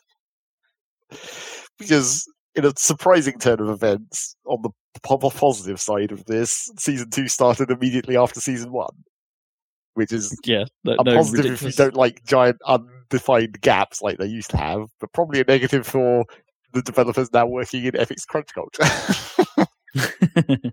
yeah, probably. And at least the content this time round seems all right. um, marginally better than last I mean, it's- than it's- season one. I It's music and raid themed. yes, but like You can get a That booster that, not sounds like a that- fat bass line. I don't. Yes, the boost the boosts look, sound kind of annoying, especially well some of them, and the level isn't isn't as cool as you'd hope. It's Oh, like the I- level's all right. it's I've right, on that level. but it's just like yeah, I, also it kind of has. I don't know if it's exactly the same problem as Aquadome used to have. Used to have, but it's like because the cage is fully transparent unless the ball is near it. It's much harder to judge distance Oh, and stuff. Yeah, that's that's annoying. I'll I'll give you that. That is that is quite irritating. and obviously being a new stage, you're just not used to like reading the floor texture for position, which you know, is something you wouldn't even necessarily know that you're doing most of the time, but you do. You definitely, yeah, you definitely are. And they sort of borrow the. um I think they borrowed a lot of the aesthetic from what they did for like some the the the, the, the screens at the around the rim at the top of hoops, and well, the it's, um, it, the aesthetic and- and the old is- VR levels, whatever they were called, the, Yeah. the labs or the aesthetic is quite a lot like Rocket Labs in general, which again just makes you miss Rocket Labs. Give us the Yeah, Rocket Labs bit. playlist. God damn you! Yeah, that was kind of fun. But then on the negative side, because I guess we're, g- g- this will be my moment to talk about Rocket League rather than when I've been playing Rocket League. But negative side, I get to complain about apparently the thing that is just what I complain about now: UI problems. I noticed I could not select doubles mode in casual. It just wouldn't let me. But, well, Like you move the cursor, weird. you move the cursor over there, and it would disappear somewhere else. That's not the problem that I was referencing, but that is a problem. It would like highlight for a split second, and then like it would be like nothing would be selected. And I'm like, where's the cursor gone? No, the problem that I'm referencing is that just like the previous patch, the season one patch, they've continued. Whoever's doing the UI development has unlearned the fact that you shouldn't change UI flow unless it's super necessary. What have they done now? Well, for some reason, at the end of a match now, it automatically highlights party up, a feature which no one Oh, uses or wants. Yes, it it does do that. Yeah, that's quite annoying. and it's like it's a double it's doubly annoying so it highlights party up and so if you're what you'd usually be doing is you'd just be like mashing a for all your drops and then you'd keep pressing a and it'd be find new match and that would be what you want but now it's like oh no i've accidentally offered to join a party that i don't want because why would anyone ever use that feature Yeah, I, I mean, someone did do that with me the other night. We were having a pretty decent run on drop shot. Sure partied up. but like that's just not it there's no reason for it to be the default option for sure like like I know. I want it to just be find next. Yeah, Yeah, so you can mash through like it like you always did. but And then, it's uh, not. It's they've actually they've actually screwed more people than you would than it even seemed at first glance. Because at first I was like, well, they've screwed people who just mash through to find the match. But what they've actually done is they haven't just had it be highlighted. They also haven't moved it out of the middle of the list. So if you were, say, a person who always goes into training after finishing a match, they've screwed you as well because it highlights the middle of the list and training is up the list instead of down the list now. Hmm. So now, if your muscle memory is to always go to training, you're accidentally going into the options menu. Yeah, yeah, So yeah. it's It's like- I mean, I mean, I'm not. I'm not too against.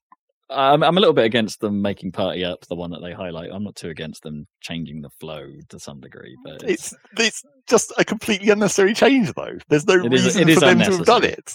I mean, that they they kind of got rid of most of the prompts as well. To like as well, they they cut down on that, didn't they? Because you don't get so many. There's no conf- confirmation prompts really any longer. No, things. the challenges are kind of their own little thing now, aren't they? As well, so those those aren't ticking off. And they also, I didn't even realize in that in that menu, they've also got rid of the save replay button and moved it to just click left stick, which Oh, is that's a weird choice. in some ways better, but in some ways again unnecessarily changing UI flow for no reason. Yeah, but click left stick as Well, a save replay option. That's a that's just a weird choice. Well, it's like click right stick to hide the scoreboard, so they were already already using stick clicking in that. I mean, that's that that's more anyway. acceptable because it's like a it's a transient thing, like but an act, like an action to confirm the saving of a replay. That's that's a bit odd. Also, speaking of that, they've still they've even screwed that up because now when you hit when you actually remember to scroll up the menu and hit find new match instead of accidentally partying, it pops up the actual like searching dialogue that you have to then back out of and then click the right stick to hide the scoreboard if you even want to watch the replay. Like you actually have Oh, to press Yeah, A and then B and then click the right stick to actually just hide. Whereas before it was all in the same menu. and yeah, I noticed that the whole old. This comes back to your original complaints that the old system for having searching just hang out in the top right, no matter where you what you're doing. It's just kind of they've kind just of, you know, continued to fuck up the UI totally unnecessarily and make weird decisions that don't make any sense. I mean, the only reason the only reason that you would put like automatically highlight party up is because they want to push for that. But why would anyone want to push for that? Like, what is there? They're trying to make the hmm. community better by making people get in parties, except what they're actually doing is make the, the community pissed off when they accidentally end up in parties all the time. it's like that, it's not helping the like a- problem that they're trying to solve. Is there like a benefit to it, like in Overwatch, where it's I mean, like party, partying up gives you like an XP bonus? Or... Well, there is if you have the rocket pass, because of course there's those some of the rocket pass levels unlock Yeah. extra XP while you're in a party or whatever. But just like no, but just no. stupid decisions. Yeah, they're not. They're not. They're, like you said, totally unnecessary. So that's Rocket League. I might. I might be back in. Is all I'm saying. Okay, yeah, all all that all those complaints, but hey, this this All you rocket needed was seems base. seems all right. I need yeah, basically that's all, all you need is some fat dirty bass. Uh, and then there's that Mass Effect teaser. because apparently Mass Effect is also happening as well as Dragon Age. Yeah, and it's Wait. just called Mass Effect right now. 'Cause What can no we one- gle- what can we glean from this? It's back in the Milky Way. Yeah, I guess. They're going to pretend Yeah. that Andromeda never happened. I think um, so. Is And that, Li- the- is that Liara? I mean, I. I think that's what they're implying, but you know, Uh-huh. it's hard to tell with you. Sorry, Yeah, not that sounds quite racist, doesn't it? Like- that's all right. I mean, Ashley Williams was pretty space racist, so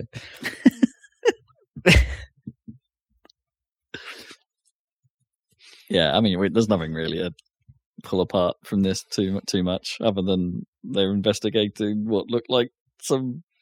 But the thing is, is like they looked at like an N7 logo. That could be anyone's N7 logo, right? It's not just yeah. Shepard that was N7. No.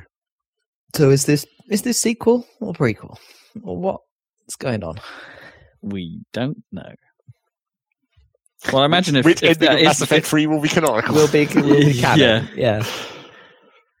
or is this just a Shadow Broker spin-off? Or, I don't think they do a spin off. They're going to do full on main sequence. Let's let's let's try and re- I mean, rescue de- this franchise. they definitely could jam in a like a, a side story that happens during one or between the other games, whereas Well- like what the Shadow Broker theoretically was, except it didn't really. We've we've always said that the you know the Mass Effect universe is in theory big enough and fleshed out enough that they could do whatever the hell they want in it, right? A bit like Star Wars. They Yeah. could just sort of they could make stories that don't have to follow the Reapers or the Shepard saga or anything like that. It's it's it's rich enough that you could go there and have a space adventure. You just have to not make it bad. I'm looking at you, Andromeda. Yeah, I like that universe. They did really well to build that universe. Yeah. Obviously, it's constructed out of a whole bunch of tropes, but that's fine. That's cool. So is Star Wars. Well, I mean, Star Wars is the trope now, I guess, but yeah, original Star Wars wouldn't have had it, would it? Was it tropey even on the? Do you reckon when it was created? Well, I Oh, mean, yeah, it's, I mean- it's a trope of like not sci-fi converted into sci-fi. That's Yeah, like, the whole yeah. point of Star Wars. Okay, okay, yeah, yes, it's see like what you mean. adventure serial slash Hidden Fortress, right? uh, Which is the Kurosawa film, and Yeah, converted into. Uh, but they added, obviously, there's sci-fi tropes added into Star Wars, right? Like they got there's, there's literal Dune references in, in the original Star Wars, right? Where they're talking about spice, and there's Yeah. like sure. Yes. Yeah, space mines that you then get to drive through spice mines of in Kessel. the episode one racer. Uh, and that's the TGAs. Do you know who won best game? Um, Do you know who were predicted to win best game and who totally won best game? Did they win Des- in almost every my other present- category? They won in a few others. Yeah, Yeah, I don't think we Include- even need to say it. The Last of Us. yeah, Two. yeah. Despite despite The my Last of Us. reservations. Part two. I mean, I suppose the question is, what else won other than The Last of Us Part Two? I mean, was it Hades got some stuff? Yeah, Um, that's probably an interesting one. Yeah, that, that, that, But- that punched above its weight, really. Um, not that we've played Hades, but you know, it seems to have gone down pretty well. Although Um, giving that best indie Obviously. game when it's like Supergiant, who is that indie? Mm. I mean, technically, they're not yeah. really published or un- beholden onto a major publisher, Yeah. which so technically they're indie. I'm just saying they've they've probably got scope to have higher production values than most indie games. Sure. It's not like they've really put out a bad game. Among Us was the real indie one. Yeah. For this. Yeah, I mean that that picked up two awards, um, including best multiplayer game. Right? Yeah. Just- And then somehow Animal Crossing, the only thing it won was best family game, even though there's the whole, you know, save debacle of of Animal Crossing that prevents you from actually really playing it with your family. yeah, family fri best family friendly game. I mean, sure, it's it's definitely family friendly. It's not necessarily friendly for families. But then Fall Guys was in that category as well, and you can't play that multiplayer unless you've got multiple consoles. yeah. It's like it's not. It's it's it depends on your definition of family. I Because. I think Animal Crossing was in like one of the other categories that was more specifically like multiplayer, right? I forget what it was, but like oh, was when it? when they said that, I instantly thought of like, but you can't. it's like it's literally you literally have this one save file that everyone gets crammed into, and it doesn't actually work as that kind of game. Yeah, you've all got to work together. Is Animal Crossing a best family game because it gives you a family when you're stuck on your own in lockdown? Well, I That is kind of part of the reason.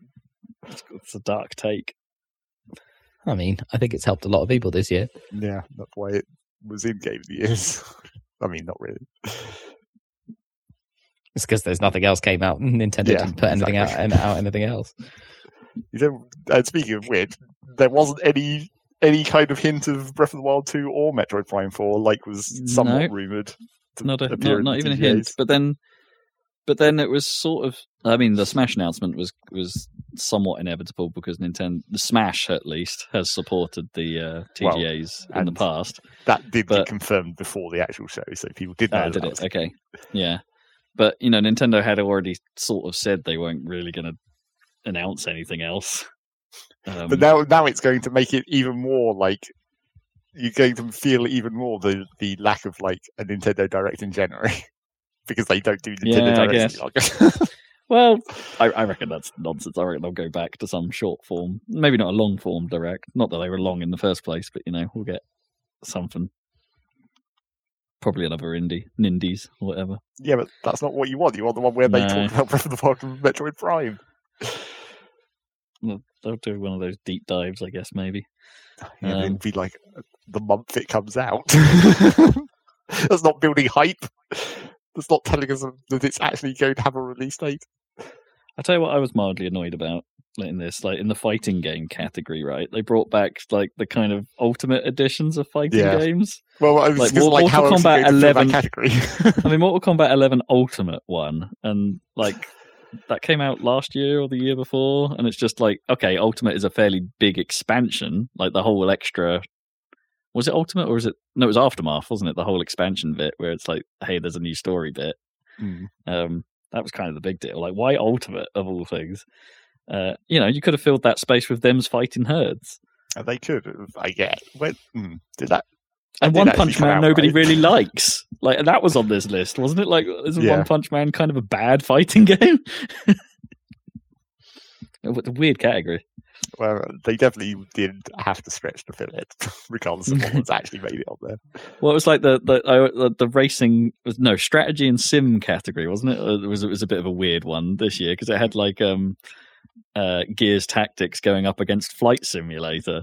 Yeah, Bizarre. I mean, Flight Sim took it. but, definitely over Gears Tactics. yeah, I, I, I mean, I haven't played Flight Sim, but I'll agree with that.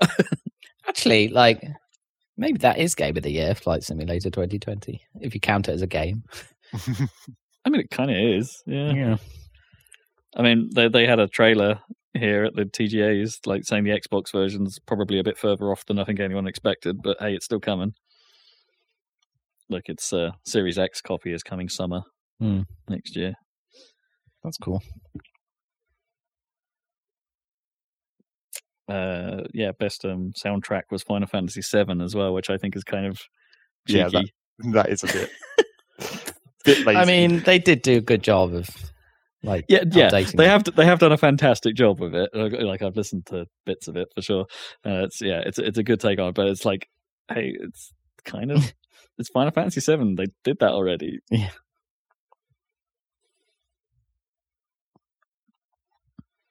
So It's, it's almost the, it's almost like the best graphics category, but for sound. Yeah, I guess. so another slightly weird year, I guess. Yeah, weird, weird on the award side, but then it always is. That's awards, right? Our opinions aren't going to match those that are voting. That's the nature. Everyone loves opinions. Right, other news. What else is going on? Uh, not a great deal. Cyberpunk. Do you want to talk about Cyberpunk at all? I mean, yeah, briefly, I, the reaction to it or whatever. Yeah. Also, the reaction to Giant Bomb's reaction is fucking typical. Jeff Gerstmann. Anyway, Well, I, Uh, yeah, I haven't watched any of that. But my my my uh, my takeaway from it, from how I'm reading the impressions, are maybe wait a bit. yeah. Oh, Maybe definitely. now's not the time. Definitely Um, wait. I mean, it was already releasing in a weird way across mul- across generations, like Yeah. and, and just when um, you know really powerful ray tracing graphics cards have come out there and that are ludicrously expensive. Like it's a strange time even on PC, let alone uh, consoles. I mean, the PC version supports all that, though, right? The ray tracing stuff. yeah, it supports it all, but Um, like most people can't run that, right? And, Yeah, sure. And yeah, But even so, the current standing is is that, that hey, that PC version is the better game than what you can get on consoles. Oh, right yeah. now. and it's like okay, the console versions haven't come out for PS5 and Series X yet. These are we're No. talking last gen stuff right now. yes, Um, so you know, hold off, hold off judging it for now. But hey, most people have got a PS4 uh, or or an Xbone. Yeah. and those seem like shonky places to play the game. oh yeah, like frame rate all over the place. Um, one of the most interesting threads I found on Twitter around it was this this conversation around the graphical fidelity of um, running what would be the Xbox One X version on a Series X, and how wildly variable the the graphics quality is even there. Yeah. So there's okay. They they've done a little bit of a given given you a little bit of a um a leg up on Series X because there's an option to unlock the frame rate um, that you can just turn on, and you'll then get um, an up to 60 FPS experience on your Series X, which you Up to. definitely cannot do on on, the others. yeah. Um. So hey, that's something. Um. However, there's just a, like you could take screenshots of the exact same scene taken by different players on the exact same hardware, and they look so amazingly different. Like they'll, they'll look terrible in in some screenshots and look fantastic in others, and it's just what is going on? Like there's, I don't quite I- understand it. It's I like mean, the one there's the one that I I caught on was there's a scene near the start of the game we were talking to someone called Dexter, I think. Um, and he's like one of the like a like a substantial character or something like that, and you're just sat in the car with him. And yeah, some of the some of the graphics from that, like there's no lighting at all. It just looks like totally flat and static, whereas others are all dark and moody with lens flare. And uh, this is all apparently running on Series X and all coming from the same location.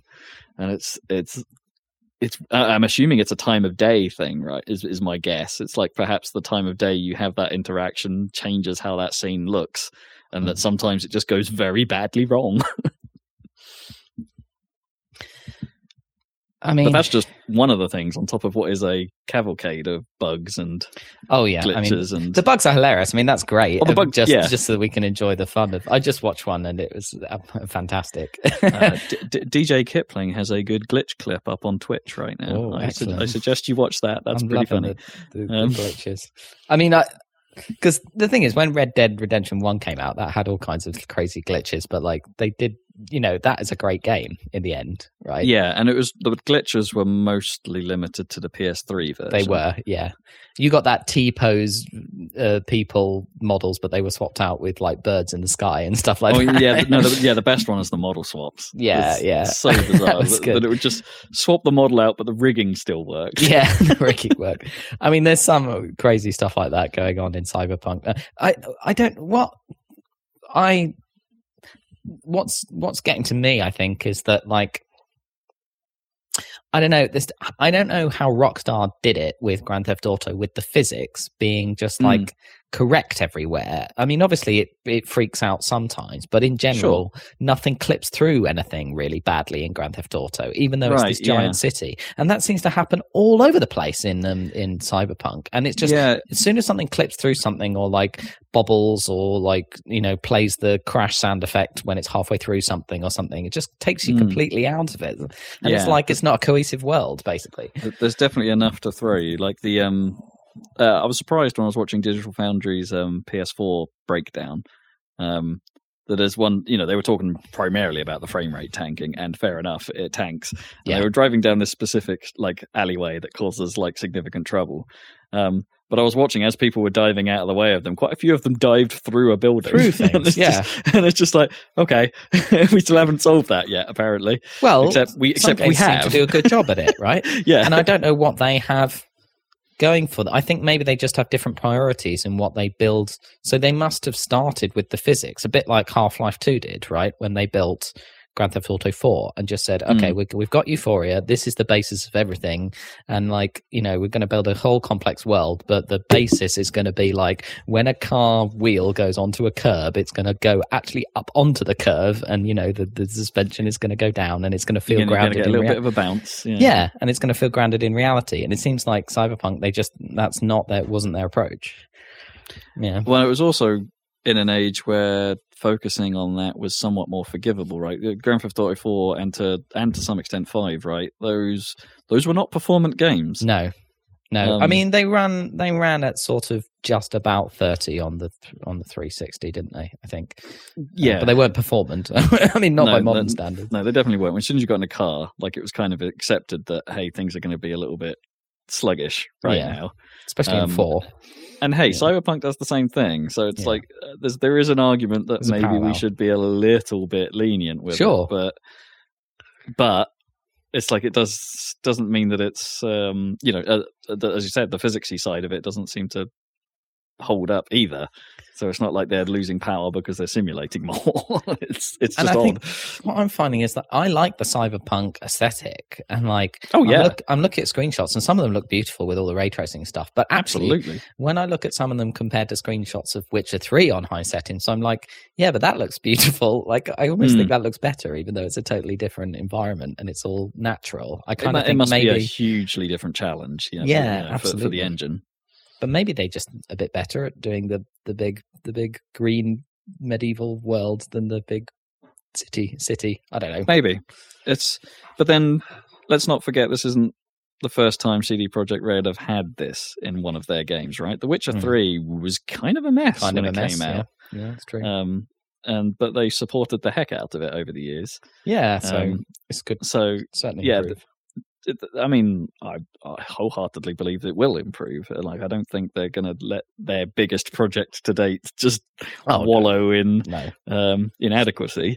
It's just gonna they're, they're gonna definitely do. You know, we're gonna see a lot of work to it, and we're gonna see a lot of improvements. It's just For like if you if you were hyped for this, maybe don't play it right now unless you're Yeah. playing on a high end PC, and even then you're gonna hit some trouble. And then my problem is I'm not I was never really that hype because regardless of the bugs and all of that, I just don't really like the tone. I just it seems just I edgy. I can get behind you on that. It's it's it's maybe just a little. Are you, are you worried about the sort of self seriousness of it all? Or... Slightly po faced, but also slightly like edge lordy, uh, you know. And I just I I hate that, and and I don't know. I just and all it just I don't know. I, I've seen people playing it so far, and it doesn't look that fun. I don't know. anyway, I'm sure it will get better to play, but there you go. I mean, the the, the combat looks su- surprising, probably better than I thought it did. It would Hmm. actually. There's there's more of a weight to things than I was expecting. Like I kind of thought that that's that's usually like the the when when you get these RPGs that have like a first person perspective and shooting. It's like the shooting is normally where it falls apart, right? Oh, sure. um, the Outer Worlds being a recent example, and you know, Zach, maybe Zach, maybe that you describe Fallout in that way. Um, Yes. but but it kind of looks all right as a shooter. Yeah. Well, well, any, we will see. Still, it obviously it's a next year game if it's a game. Yeah, to play. I think I'm I'm I'm happy to wait for that because we've been waiting for God knows how long. Eh? Well, yeah, I think I think what's most disappointing about this as a release, it's like, hey, this was supposed to have come out well after many delays beforehand, but at some point it was due out in March this year, can you imagine what targeting targeting like? cu- yeah, targeting current gen consoles, right? It- yeah, It's and I it's- don't get the only- sense that they added all of the ray tracing and stuff right at the end to put. They wouldn't have No. that, right? No, I don't think so. And it's like if you think about it, they would have been uh, the delay to now, in a weird way, makes its shortcomings more forgivable because the new consoles are here. Hmm. But I don't think it should be forgivable. If you see what I mean.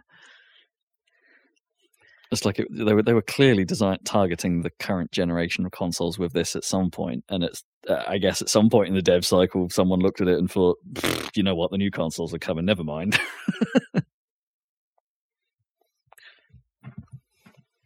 anyway, that's Cyberpunk. And that's, that's Speaking the of top. delaying stuff to to, to uh, come out with a console, except not. Well, yeah, Halo. hang on, hang on. I was, yeah, I- I was going to say a little bit more about Cyberpunk, and there's been some.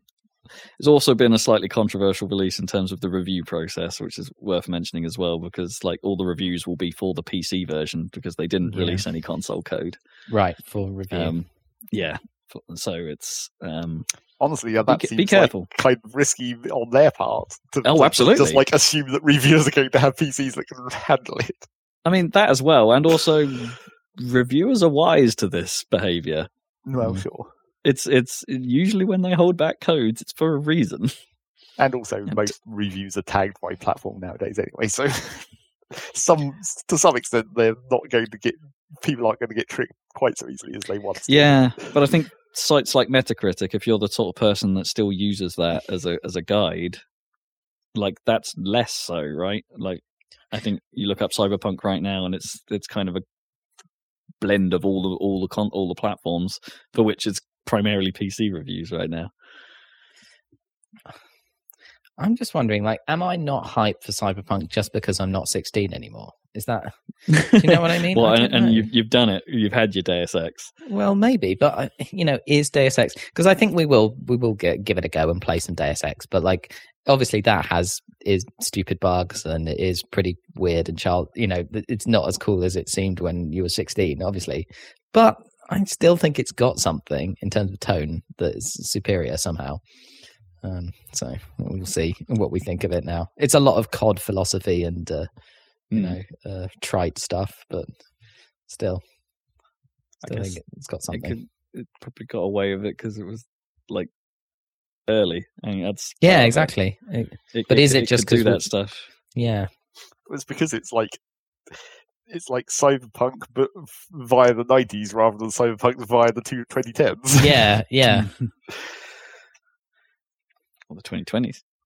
Well, Actually, when actually, I guess when did Cyberpunk 2077 as a brand become a thing? a right, long It was- time ago. Right, Well, the first trailer Cyberpunk- was like two was like seven years ago with that lady in the street with the blade arms.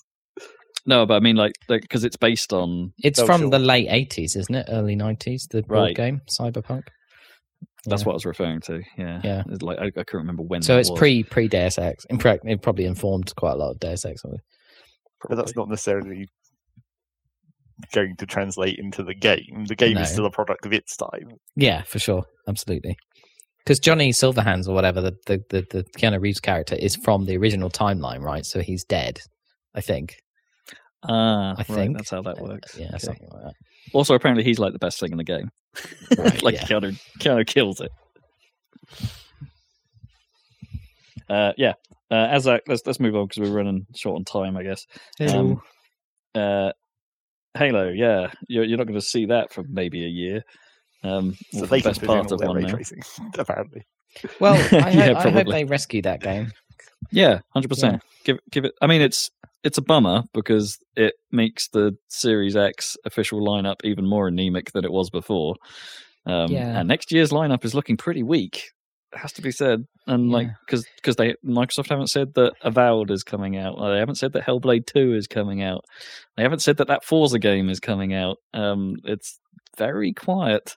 Hmm. You know, Fable, like the, the Microsoft are clearly working on a lot of stuff, but it's The not hardware ready. seems really great for the Series X. I hope. Yeah, I mean, I mean, it, I mean, it is. Yeah, but I'm I'm yet to really. You know what? I'm yet to really know that. Yeah. If. I'm perfectly honest, it's like I, I can play No Man's Sky on it better than I can on my PC. That much I have proven, and it is it is a be- it's a better experience using my Xbox for that. Yeah. Um, But that's the thing but about that's all I've really got to go on.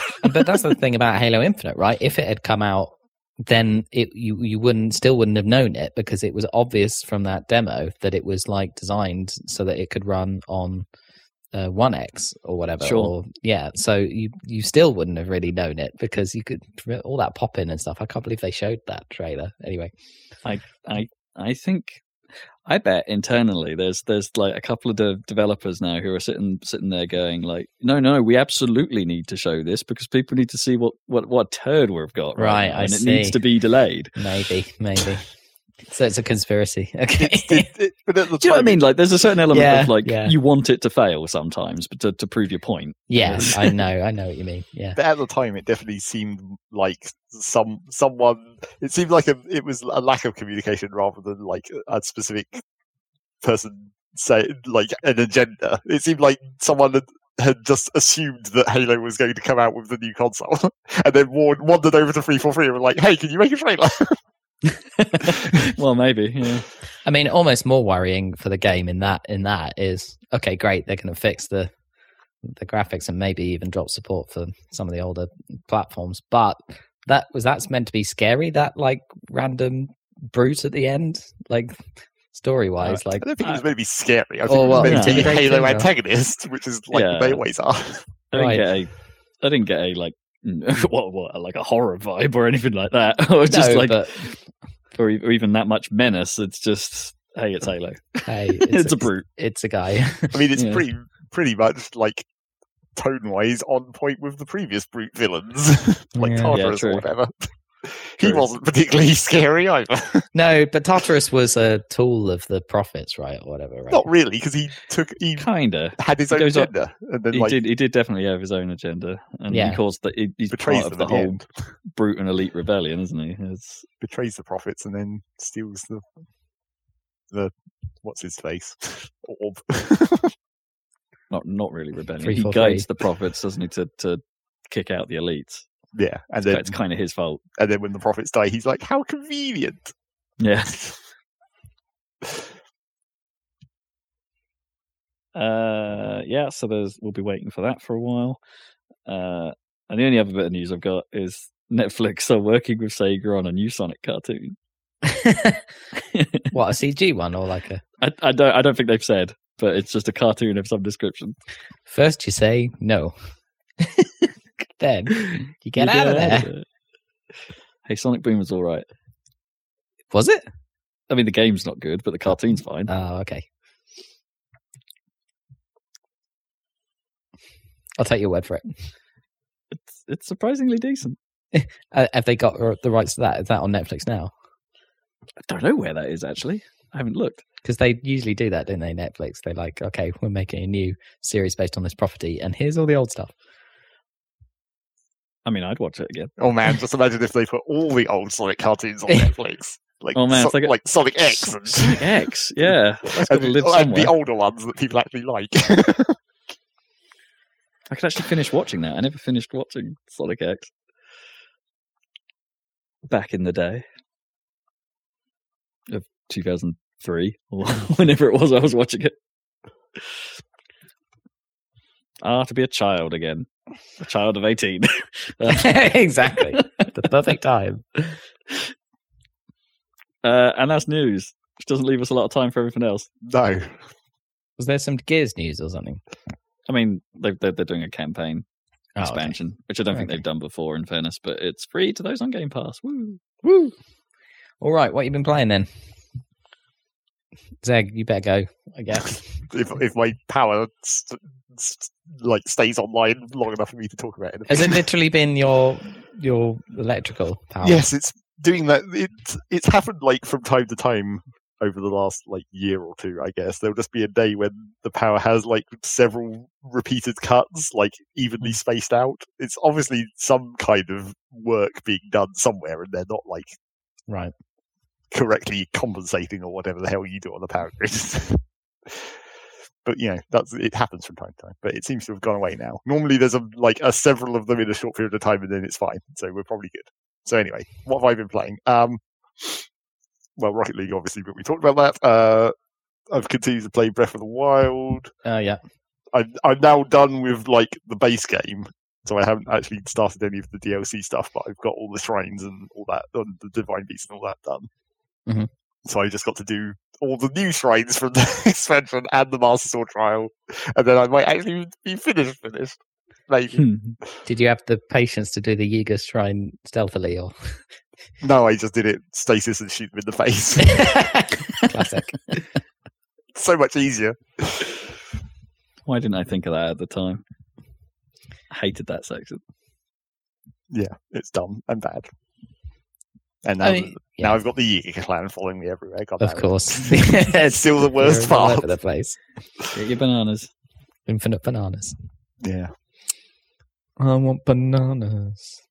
so there's that. Um, and then I guess the main thing that I've been playing apart from Breath of the Wild, well, I I suppose there's a little bit of Animal Crossing because it's winter. So you oh, know. Oh right, it's gone snowy now. Yes, it has finally gone snowy. It actually didn't go snowy immediately in December. It was No. like after the first week, it turned snowy, and it's weird because, like, you know, Animal Crossing doesn't really have seasons. Like the island is, your your plants always remain like there's always fruit on the trees, and your flowers are always out, regardless of the fact that there's snow everywhere. it's like it doesn't actually have a seasonal system. It's purely an aesthetic thing with a couple of like little bonus events thrown in. Like now there's now you can make a snowman, and then the snowman Yay. becomes alive and gives you shit. Okay, that's quite terrifying. well, it's really annoying because you have to make you have to make a perfect snowman where you have to get the like the body and the head the right size. Except the game doesn't tell you what the right size is. Hmm. Like you make a snowman and then it basically the when you talk to it, it's like you were close, but the head has to be in better proportion to the body, and it's like, what does that mean? So is is, is Animal Crossing body shaming your snowman? yeah, I guess. And the thing is, like, if you go and look at, say, an image online of what a perfect snowman actually looks like, the head and the body are nearly the same size. Like, the head is very slightly smaller than the body. And that's not what I would think of for, like, a well designed snowman. No. I like, the think head the, is meant to be smaller. the Calvin and Hobbes ones. yeah, exactly. Although it's not a three part snowman in Animal Crossing, so you can't completely do that. All right. It's only a two parter. but yes, that's slightly annoying. But you know, it's just to get winter themed crafting recipes to use the snowflakes to make snowflake decorated stuff, which is, you know, only going to be relevant for about two more weeks and then you'll be done with Christmas. And you know, there's going to be a Christmas, so everyone can, you know, ignore their family on Christmas Day and play Animal Crossing instead. what what have they called it? I don't remember what it's called. It's because it's got a dumb name, hasn't it? It's, Yeah.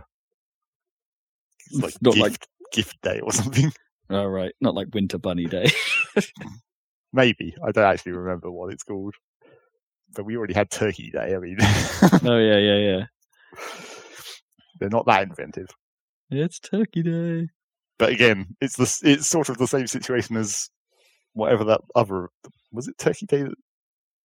It was the other event where they where the shop sells a specific item that you obviously need to buy approximately ten of mm-hmm. before the end of the event, and it's of course because it's Christmas presents. You're going to hand those out to people on the day, presumably. And I've also seen like a teaser thing out of Nintendo showing a, a New Year's countdown. So if you want to be even more antisocial in Animal Crossing, go do literal New Year's Eve. Do that in Animal Crossing instead of real life. Although, you know, that might actually be the only way you can do it. Yeah, you can't really do a proper New Year's party anymore. I was about to say because isn't it is, is, isn't it going to tighten up again before like we've got some yes, we've got the special Christmas Yeah. allowance. And then The that goes special let's all get coronavirus party. for Christmas. Yeah, Yeah. Christmas, yeah. And then maybe that's what it's called. It's called Virus Day.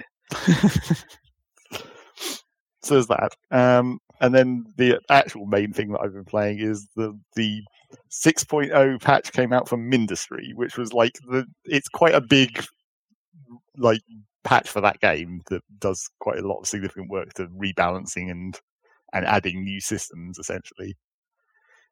The main one is that they've now the the campaign mode used to just be like the maps. You'd just pick a map and it, the maps were in like a tree essentially where you go from one map to the next in order and you do still do that but now the maps are integrated into a world map and there's there's still the the original campaign maps still exist and that's still sort of how you progress through the tech tree like you have to go to go and do those specific maps to unlock the ability to unlock the tech but then the rest of the world map is just populated with procedurally generated maps so there's so now you can just go and do these random extra maps.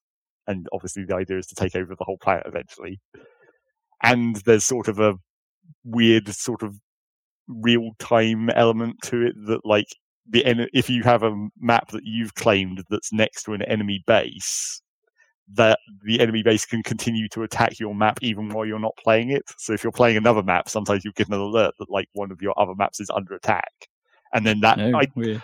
I don't know exactly how it's doing it because it seems like it maybe it just straight up does just run the other map in the background because it can sort of tell how effective your defenses are even if that map isn't the one that you're currently playing. So like it will when you go when you go to the world map and look at the map that's under attack, it will be like this map can survive ten out of twenty waves, and then it will start. Then it will start getting destroyed. And it's like somehow it can sort of estimate the power of your defenses, even if you're not, even if it's not running the map. I assume it must be somehow running the map because you can Mm. then you can also jump into that map at any time, like leave the map you're currently playing to auto defend and go to that map, and it will still be running the same like wave attack system. It's kind of weird and also kind of annoying. it's like I I don't want to be constantly distracted from the map that I'm actually working on by having to deal with this other map. But you know, obviously the idea is you're meant to set up sufficient defenses to defend it, and then you can just leave it to defend itself. But presumably they don't last forever. Is that what it's suggesting, or is there a way to build a forever defense? Well, kind of, because you can basically have a lot of stuff auto repair. Like you can, Hmm. you, there's a type of unit you can build that will auto repair destroyed buildings, and you can have like repair fields that just repair damage in the vicinity. So you can effectively build invincible defenses. But it, even when it is getting re-attacked, it's still ramping up. Like it still counts, or at least the one map that I've seen it happen on, it counts when you when you're doing a wave defense map, it's like survive 35 waves and then you win the map. But then if that map gets attacked, it's like it's wave 36 out of 40. So it's still adding waves on top of how many waves the map originally had. So those waves Mhm. are still getting more powerful over time. So potentially you might end up in a situation where you're inevitably going to lose that map unless you take over the enemy bases. So yeah, it's quite a weird, like real time system. And that Maybe also those are just like little roadblocks, as I say, to the point where you, can you move up the tech tree on other levels, and then does that help out your original ones, and you come back to them, and then like yeah, because you can go the area. go back and build new turrets or whatever that you've unlocked. But it's also got this sort of global, this global system sort of contributes into resources as well. Because initially each map is like its own thing. And then when you start the next map, you launch from the map you're on or one of the adjacent maps, which determines what resources you can take with you essentially, because you're taking resources from the map you're playing to the new map but once you get far enough out of the tech tree, you get the launch pad building that lets you launch resources from a map to a different map. So then you sort of reach this point where you, you're going back to maps you've previously played to make them sort of factories for one specific resource, and then you launch those resources to a different map, like the map you're currently playing. Hmm. So So not too dissimilar from Factorio in space. yeah, kind of. it's kind of like space exploration. But the, but the trouble with that is that it then becomes like much less of the game it originally was. Like because because if, unless your base is next to an enemy base and it does that continuous attack thing, when you win the map, you just win, and that's it. The map just never gets attacked again, as far as I can tell. So then you're basically playing the non-tower defense version of Mindustry, where you're just making that map more efficient in terms of production to Mm. ship the resources out to other maps. But like that's that's literally half the game that you're not playing any longer because you're not playing the tower defense half of the game any longer, which is kind of weird. and you can just build this epic because presumably you only need one map in that state and you can just make that an epic farm Kind of, but like because of some maps don't have all the resources or whatever, and also see particularly with the procedurally generated maps, you tend to not have like very good amounts of open space to actually build large factories in. Mm. So you probably what uh, the way I've been doing it is one or two of the campaign maps that do have most of the resources. Those are the ones I worked on the most, and then like a couple of procedurally generated maps that had some amount of good space. I sort of made specialized factories in for just one or two resources, and then just use the launch pads to ship that all into one central place to, and then use that base to ship them all out again. Because it also has a slightly annoying system where the launch pads can only launch to one location. So all the launch pads on the map that you're playing will launch to only one other place. And then when you want to change that, you have to load into that map and then select the launch pad and then choose a new target. So if you want to ship all the stuff you're making to the new map that you've just started, you have to go around each of your individual maps and change all their launch pads to launch that place. So I was like, well, screw that. I'll just tell them all to launch to one map and then that map I'll tell to launch to the new map.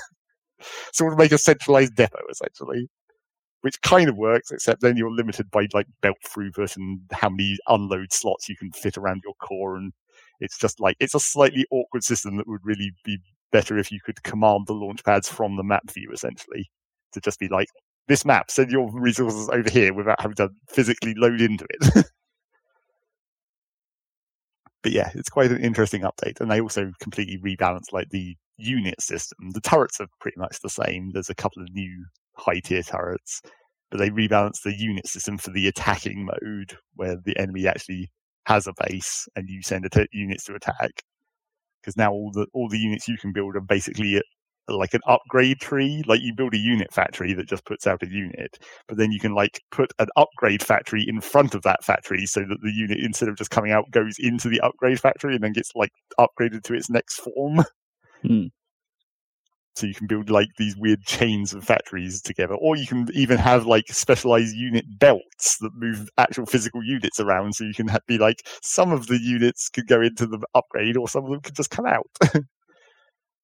so it's quite quite a weird system, but it hmm. feels like I've you can't just build a factory that just builds the upgraded one. no, yeah, you have to build like the th- three or four tiers of factory beforehand that lead Seems into quite the inefficient. final one. yeah, and it's quite space inefficient as well. But it, I, I, I've tried attacking a enemy base that was classed as, I think it's classed as extreme. So obviously it has like difficulty levels or threat levels. It was like low, medium, high, and extreme. And I've also seen there's a, apparently another tier beyond that called extermination. Hmm. But I tried attacking an, an extreme map, and it was a it's a procedurally generated map, and it had like not really very much space near near your spawn to build in. And as far as I can see, the only realistic way you're going to be able to do that map is to ship resources in from outside and basically only build a unit factory attached to your core. Like, don't bother building any infrastructure on that map. Just rely on imports and then just pretty much use the space you have to produce units as fast as possible. Which is weird, but you know, I guess that's a thing. That's a that's a puzzle to solve, as always. So yeah, that's Mindustry. It's Mindustry. it's quite a nice update for, for that game. It's it had taken quite a while to come out, but yes, it did actually come out. Alt Factorio. Yes, indeed. And then I guess the one other thing to talk about, which is the convenient transition to Rob again, is No Man's Sky because we still played that a little bit. We did, yeah. I'm. I have to say, I had like, yeah, No Man's Sky's redemption arc that I talked about earlier. I I can see it. This, I'm, I'm, you yeah, didn't sure. see it. you you new player. You didn't. yeah, you did. know, You, You haven't gone through the pain. I, I, I mean, I haven't, no, but like where it's at right now, I think I've got the best of it. Yes, well, It's- it's- obviously. it's it's pretty coming at the end. Yeah. I mean, it's sure it's got its annoyances. Like, I still find like managing the inventory a pain in the ass, and it's, um, hey, it's like conceptually weird, like all over the place. Like, Yep. like just how this universe works. Um, it's it's odd. Um, but it's a it's a good time. It kind of is. Like even when it breaks, and I just keep getting flung outside of a space station that I was standing in two seconds ago, and dying in the coldness of space over and over again. It eventually sorts itself out, and it's fine. and they've apparently fixed that bug. So it's, Yeah, like, that, it's that what- bug specifically. yeah, they're just there were spaceships that were far too big for space stations landing in space stations, and then it would just shove the player models out. nice. That's cool though. I mean, it was kind of funny, but kind of annoying for a while. Where it's just like I'd quite like to live now. Yeah, I quite like to be able to do anything on the space station before getting Uh, chucked. Yeah, and you know, Zach's and I's experience has been okay. I mean, you, we've had some, you've had some disconnection issues, right? And it's I Well, think- it doesn't think- seem- and I think it glitches more often than it does in single player in multiplayer. Hmm. but, It doesn't um, seem to be very good at like maintaining a connection. Like if you join into multiplayer and you're like, I'm going to join into this group with my friend or whatever. Some like sometimes it just kind of forgets that you're meant to be uh, joined with this other player. I don't know if it's like if you jump too far, oh, but I never jumped more than like one system away from where you were. Mm. But yeah, it definitely seems to be quite easy to drop out, and it doesn't really notify you when it does either. Is the other No. thing. and it's still, even if you're even if it's like dropped you out of the group and you're you know you're play, effectively playing by yourself, it still like assumes it's multiplayer. It still acts like it's multiplayer. Like the message pops up that says like position not saved in multiplayer, only data saved in multiplayer, but you're not actually in multiplayer any longer, technically. Yeah, it's, it's- it's a bit finicky on that stuff, but hey, the crossplay seems to work, and uh, you know the inbuilt voice across play seems to work. Um, Always too Not- well. yeah, which uh, I may actually switch to using because the way I'm having to, what Zach and I have been doing it previously is we've obviously we've usually fire up our Mumble server, and so I've got the PC running that, and I've as as I've now proven playing on the Xbox on the Series X is the, is the better way to play it than on my PC. Hey, loading times are longer. The graphic pop in is a lot longer on PC. The yeah, the Xbox beats my PC now. Um, uh, so it's it's best me playing it there. Uh, also, I had a bit of a scare with the cross save not working at one point. Yeah. Where I lo- when I loaded it on PC the first time I tried it with Zach, it loaded an old save, and I'm like, "Oh God, where's my stuff?"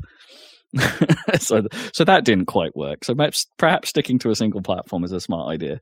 Um, but hey, I, I, I guess I've never tried it on Xbox, and it must have done this for a while. But I can just plug my um, uh, my headset into the controller, and the and the, the console audio comes out of the controller as well. So I can just have my like my entire headset experience on the Xbox just by plugging my headset into the controller. And I I guess it's just like okay, yeah, sure, of course it would do that, but it's like I've never tried that since on a console since the days because- where like just the voice is coming out on a headset and everything else is going through your speakers. It's It's probably because you you were thinking back to the days when that when that kind of socket was proprietary and not just Yeah. like a generic socket.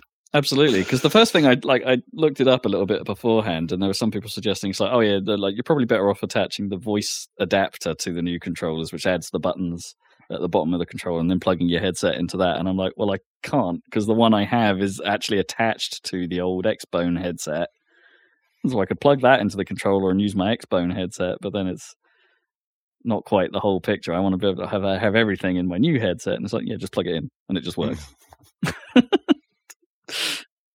So, yeah, I'm an idiot, I guess. or it's just something I've never tried. I was just surprised that it works. So, And yeah. using the we- we in-game could- voice would certainly make it more obvious when we disconnect. Exactly, yeah. It's like you've gone quiet for a very long time. we just have to keep talking. Have to make sure you keep talking. Occasional check ins. Ping. Uh, yeah, I don't know. I'm I'm quite taken with it. It's it's decent. I should be playing 2020 games, but you know, No Man's Sky. It's good. Um, uh, I have been playing some 2020 stuff though. If I may segue. you may. I, I I grant you segue powers. um, Segue. Right. So, so I'll I'll be pretty quick on these. Um, Star Renegades. I so I thought I was getting into a bit of an RPG with this. Um, it's pixel art RPG, turn-based strategy sort of style. Um, uh, where uh, it- it's got a good look to it. It's got a nice timeline-based combat system. Um, it's somewhat reminiscent of uh, uh, I don't know, like Rain Slick Precipice of Darkness kind of thing, like or like or the third one at least, where there's a visible timeline on screen and. Uh, but the, the the trick to this game is like, hey, you can stop enemies from attacking most of the time because you can push them out of the timeline. I mean, that was kind of the trick of Rain Slick as well.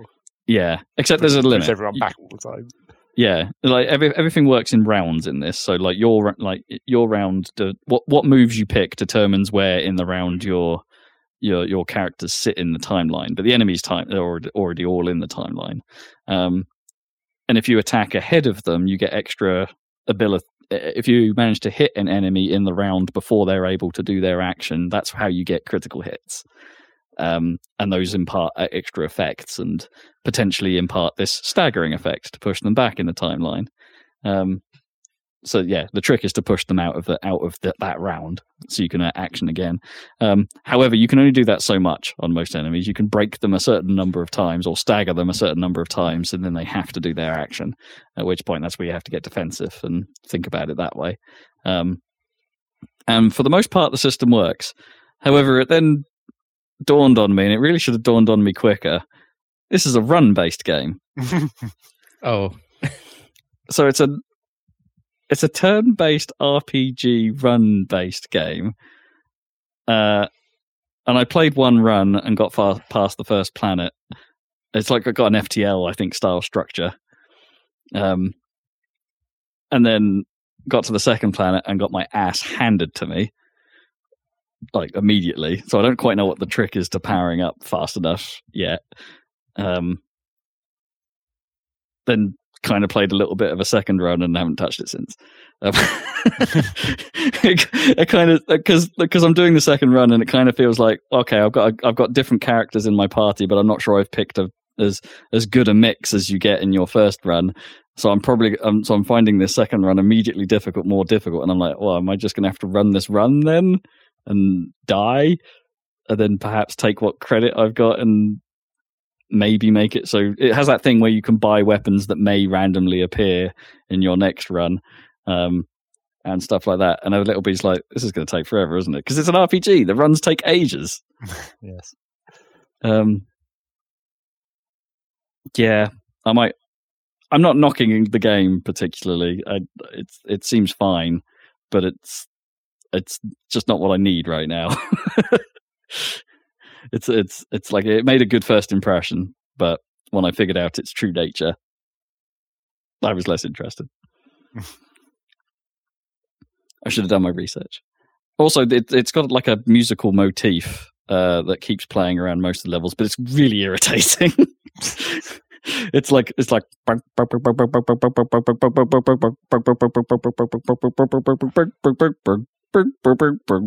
and it's just that endlessly like almost endlessly you hear it a lot and it's really it, after a while it just gets annoying and it's in that sort of the instrument sounds exactly like my mouth pretty much there It's like yeah um that's a, that's probably a good contender for most annoying audio thing um so there's that uh, i've also been putting quite a lot of time into haven uh which which gnome describes as that boring bad game um it's kind of a sounds great. yeah, I mean, hmm, it's it's it's interesting. Uh, so it's, I think it's made by the same team that made Furi previously, um, and this is quite a departure from that. It's uh, an RPG about two people fleeing a society they don't particularly agree with. Uh, and they're in love. And the game wants to make that very clear to you with lots of sassy chat and visual novel style conversations. That Sassy are, cat. What, like a s- Joss Whedon style? Mm, no, okay, one kind of sass. Um, let's say it s- swings the balance from awkward relationshipy stuff to excessively sweet relationshipy stuff to sexy times. Great. it's a, it's a it's a little strange, but it's it's quite well written. I'll give it that. The, and the performances aren't bad, even if the um there's there's moments where I think it's like I wonder if 2020 had an effect on some of the audio recording. Like maybe they were recording some of the lines at home rather than in a recording studio or something like Mm. that. Some of it's a bit the the levels. As much as we talk about levels ahead of recording a podcast and all that sort of jazz, it's like the levels in this seem variable to the extreme. Sometimes perhaps a little bit distorted. So like, hey, presentation's not hot in places. Um, so there's so that there's that, and that's to be honest, that side of it is the majority of the game is these conversations and this this relationship between the two characters. Um, of which the lady is called Yu, which is mildly confusing when they're talking about hey you or like you you yeah to make some of the dialogue kind of awkward. Yeah. Great, great name. um uh Bar And- and they do the whole um they don't swear in this game but they do swear replacements. So there's a lot of bloot Bloot? What does that Bloot. replace? like any kind of swear you want oh you oh blooter. and all. Oh, it's a blootin' good time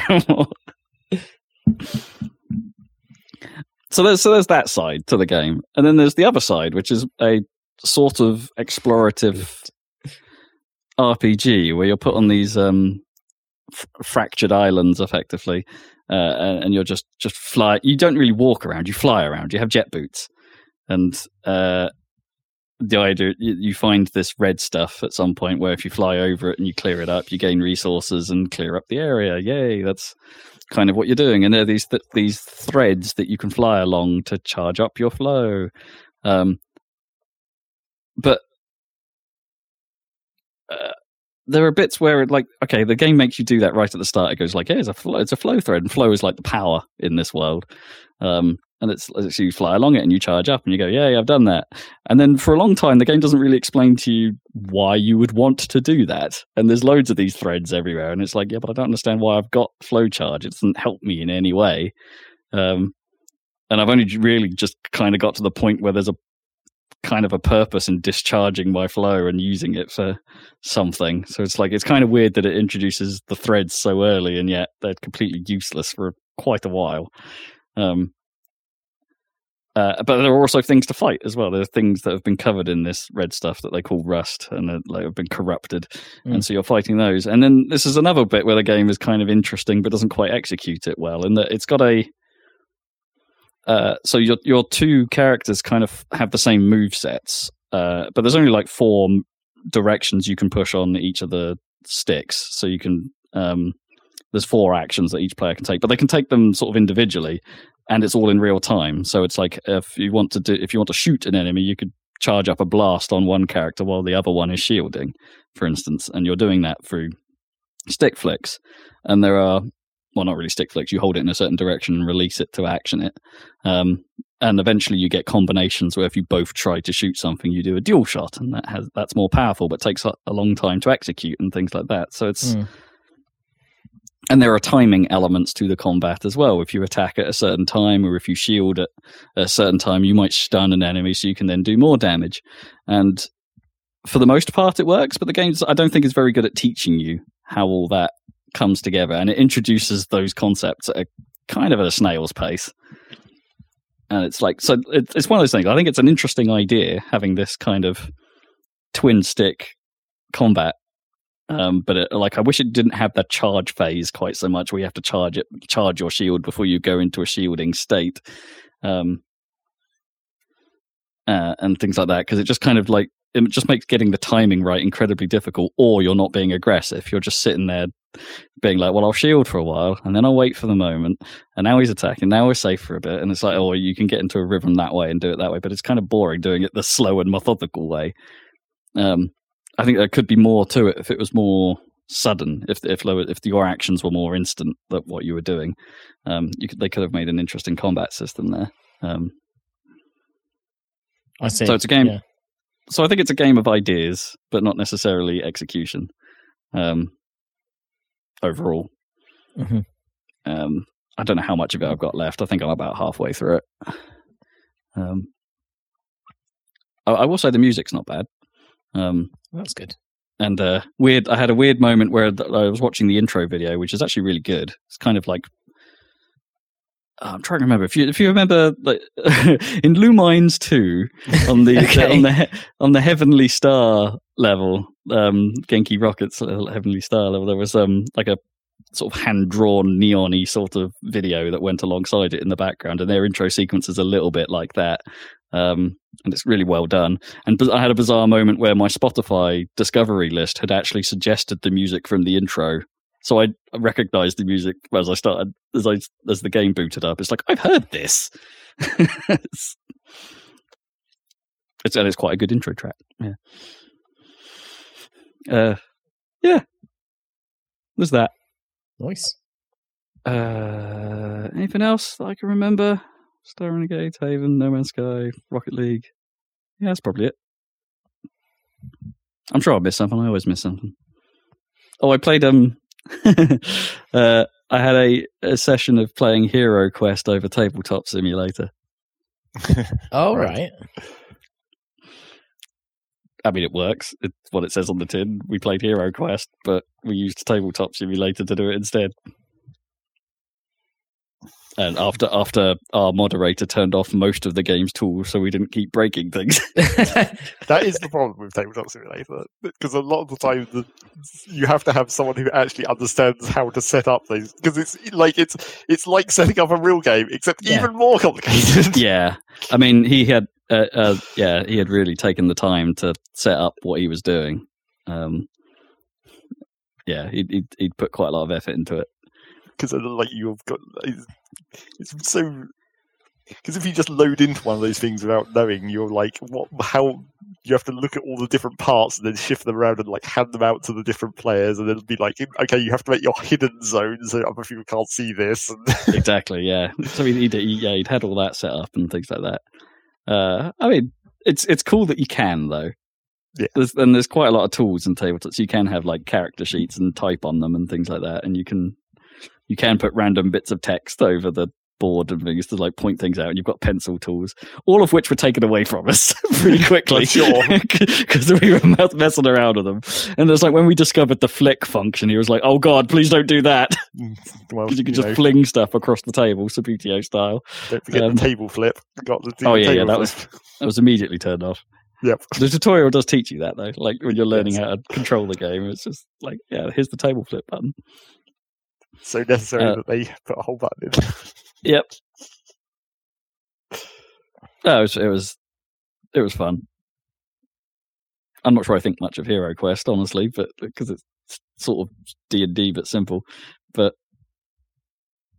it was fine. It was fun. I was I was the uh, terrible elf known as Pablo Contraband. That's a great name. Pablo.